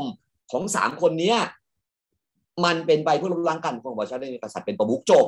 ผมเห็นว่ามากที่สุดในแง่ของคำวินิจฉัยสารนุนในคดีนี้นะที่ที่จะสั่งนะ ผมว่าสั่งได้เท่านี้ความเห็นผมอะองค์กรเครือข่ายอะไรเนี่ยผมว่าไม่ได้เขาเขาไม่ได้เข้ามาในคดีเลยอะอืมแล้วก็ไม่รู้เป็นใครด้วยอืมฮึแล้วให้เลิกการกระทำดังกล่าวไอการทำดังกล่าวคืออะไรบ้าง กินความแค่ไหนการทำดังกล่าวอะ เพราะว่าอะไรเพราะว่าที่บอกว่าดังกล่าวแค่ไหน เพราะว่าในการพัฒนาข้อเท็จจริงมันมีการชุมนุมโน่นนี่นั่นทั้งหลายอันหลายที่อะถูกไหมฮะถ้าเฉพาะสิบข้อนี่ก็คือสิบข้อก็คือ ก็คือผู้ผู้ถูกร้องคนหนึ่งอ่านเท่านั้นเองอะสิบข้อ อีกสองคนก็ไม่ได้อ่านสิบข้อนี่คนหนึ่งก็ปราศัยเรื่องสร้างตัดถนนอะไรนะอีกคนหนึ่งก็พูดถึงเรื่องระหว่างบรรทัดอะไรเงี้ย อันนี้ก็คือการกระทำของเขาได้การกระทำดังกล่าวก็คืออันนั้นหรือเปล่า ถูกไหมยะเพราะว่าไอ้คำว่าดังกล่าวเนี่ย มันไม่รู้ว่าคืออะไรไอ้ดังกล่าวตรงเนี้ย เนี่ยดังกล่าวเนี่ยอืมมันมันมันมันคืออะไรบ้าง มันไม่ชัดเมื่อมันไม่ชัดเนี่ย เราก็ต้องทำให้คำวินิจฉัยเนี่ยมันใช้บังคับได้ ก็คือที่ใช้บังคับได้คือแค่สามคน แค่นั้นเอง แล้วก็หมายถึงที่เขาพูดที่ลานพญานาคด้วยเท่าอืนั้นมซึ่งก็จบไปแล้ว ก็เป็นแค่ก็การจบยืไปนแล้วยันว่าอะอันนั้นล้มล้างไปจบ ก็ไม่พูดแบบนั้น อืมแล้วพูดแบบอื่นแล่ะ คือโดยเซนส์ของการเขียนมันคือห้ามไปเลยอะเออห้ามไปหมดเลย บ้านเราเนี่ยเป็นแบบนี้นะ คือว่าคือมันมีหลักอันหนึ่งเวลามีการทำคำวินิจฉัยอะคำวินิจฉัยเนี่ยมันควรจะชัดเจนแบบที่ไม่ต้องมีการตีความอะไรอีกเราอะตีความกันเยอะแล้ว ประเทศเนี้ยครับถูกไหมครับอืม เมื่อองค์กรเอ่อที่เป็นสารระดับสูงสุดแบบสารนุนตัดสินน่ะมันต้องจบเคลียร์ต้องชัด ไม่ให้ทำอะไร เรื่องอะไรไม่ให้ทำไม่ให้ใครทำอะไร ต้องเป็นแบบนี้ครับอืมออกมาออกมาอย่างเงี้ย ผมคิดว่าไม่ในในเชิงของตัว แง่ของการทำวินิจฉัยเนี่ยนะครับ มันก็ไม่ชัดเจนแล้วก็ในหลักกฎหมายมหาชนเนี่ยนะฮะเอ่อเวลาเจ้าที่รัฐออกคำสั่งทางปกครองเนี่ยนะครับ ถ้ามันไม่ชัด ไม่รู้อ่านแล้วไม่รู้เรื่องนะครับ ว่าจะให้ใครทำอะไรแค่ไหนยังไงเนี่ยมันใช้ไม่ได้มันเสียเปล่าไปนะครับ ไม่มีผลทางกฎหมายตัวคำพิพากษาก็ไม่ควรจะต้องต่างกัน ถ้าศาลตัดสินคดี อันนี้ผมไม่ได้พูดถึงเรื่องนี้นะไปถึงทั่วไปอะคือศาลตัดสินแล้วมันไม่แน่ใจ มันไม่ชัด มันไม่เคลียร์ มันไม่ชัดเจนเนี่ย ไอ้ส่วนที่มันไม่เคลียร์ไม่ชัดเจนเนี่ย ก็ต้องถือว่าใช้ไม่ได้ครับ ใช้บังคับไม่ได้ ต้องอธิบายแบบนั้นนะครับ คือส่วนที่มันไม่ชัดเจนมันไม่รู้ว่าคืออะไร ไม่รู้ว่าคือใครเนี่ยต้องถือว่าใช้บังคับไม่ได้ครับ โดยสภาพสำหรับผมเนี่ยกลุ่มองค์กรเครือข่ายเนี่ยไม่ไม่ชัดเจนแน่นอนอันนี้ก็มีคนพูดไปเยอะแล้วอะผมเพียงแค่ผมเพียงแค่อยากจะชี้ประเด็นเรื่องของความเข้าใจนะครับ เรื่องของระบบการปกครองแล้วผมจะจบคำสัมภาษณ์ลักษณะในวันนี้แบบนี้นะครับว่า ปัญหาเรื่องระบอบการปกครองอะหรือความลงตัวระบอบการปกครองในบ้านเราหลังเปลี่ยนแปลงการปกครองอะยังเป็นปัญหาที่ดำรงอยู่จริงๆดำรงอยู่เรื่อยมานั่นแหละนะครับมันมันไม่มันไม่ได้จบไปทีเดียวหรอกมันลงอยู่เรื่อยมาแล้วมันผันแปรเปลี่ยนแปลงไปตามกำลังนะครับเอ่อตามสัเหตุการณ์บ้านเมืองในแต่ละช่วงเวลาเป็นแบบนั้นนะฮะมันยังหาจุดสมดุลนะครับ หรือจุดลงตัวอยู่ตลอดเวลานะครับ ระหว่าง การปกครองระบอบประชาธิปไตยนะครับ กับพระราชอำนาจ แล้วก็สถานะองค์พระมหากษัตริย์นะครับ เราถ้าเราเข้าใจแบบนี้ว่าทุกสิ่งอย่างเนี่ยมันเป็นมันแสวงหาจุดหลมดุลหรือจุดลงตัวกันอยู่โดยตลอดเวลานะครับแล้วมันจะยังผันแปรเปลี่ยนแปลงไปได้อีกอะนะครับ เราก็จะเข้าใจเรื่องระบอบประชาธิปไตยกษัตริย์เป็นประมุขเนี่ยแบบที่ควรจะเป็นก็คือว่า การปกครองนั้นเนี่ยเป็นประชาธิปไตยนะครับ ตัวลักษณะของรัฐเนี่ยก็คือรัฐที่เป็นราชอาณาจักรก็คือมีพระมหากษัตริย์เป็นประมุขเท่านั้น ส่วนอำนาจสถานะพระมหากษัตริย์นั้นเนี่ยนะครับ มันสามารถที่จะปรับเปลี่ยนผันแปรไปได้ดังเราจะเห็นได้ว่าในทางความเป็นจริงเนี่ยมันก็มีการผันแปรเปลี่ยนแปลงมาเป็นลำดับ เหมือนกัน 60 นี่ก็เปลี่ยนเยอะเพียงแต่ว่าเป็นการเปลี่ยนในแง่มุมที่พระราชอำนาจของพระมหากษัตริย์นั้นเนี่ยนะครับ เพิ่มมากขึ้น ก็ก็เป็นการเอ่อเรียกว่าเป็น คือเป็นการ confirm ตัวการเปลี่ยนแปลงหลังจากรัฐประหารปี 57 นั่นแหละ ถ้าจะว่าไปในแง่นี้คือคือจะพูดว่ายังไงดีอะคือ ผมว่ารัฐประหารปี 57 เนี่ยนำมาถึงปี 60 ใช่ไหมฮะรัฐนูนปี 60 เนี่ยมันมีความเปลี่ยนแปลงในเรื่องของพระจำนาจแล้วก็พระราชสถานะพระมหากษัตริย์เนี่ยมาก มากที่สุดหลังเปลี่ยนแปลงการปกครอง 2475 ก็ว่าได้ เอาอย่างนี้แล้วกัน ถ้าเราเทียบนะหมายถึง อันนี้พูด หนึ่งต้องเข้าใจว่านี้เป็นความเห็นผมนะฮะซึ่งอย่าถือความผมเป็นสารณะความผมอาจจะผิดก็ได้ แต่นี่คือความเห็นผมคือผมเห็นแบบนี้ เมื่อผมได้อ่านตัวบทเปรียบเทียบกัน เพราะฉะนั้นเนี่ยในเชิงตัวระบอบเนี่ยระบอบมันมีการเปลี่ยนตัวมันเองไปแล้วนะครับ ตั้งแต่รัฐนูลปี60เนี่ยใช้บังคับครับไม่ไม่ไม่ไม่ใช่ เพราะว่าตัวคำวินิจฉัยนี้ ในแง่นี้อาจจะพูดง่ายว่าประชาธิปไตยก็จะเรียวแคบลง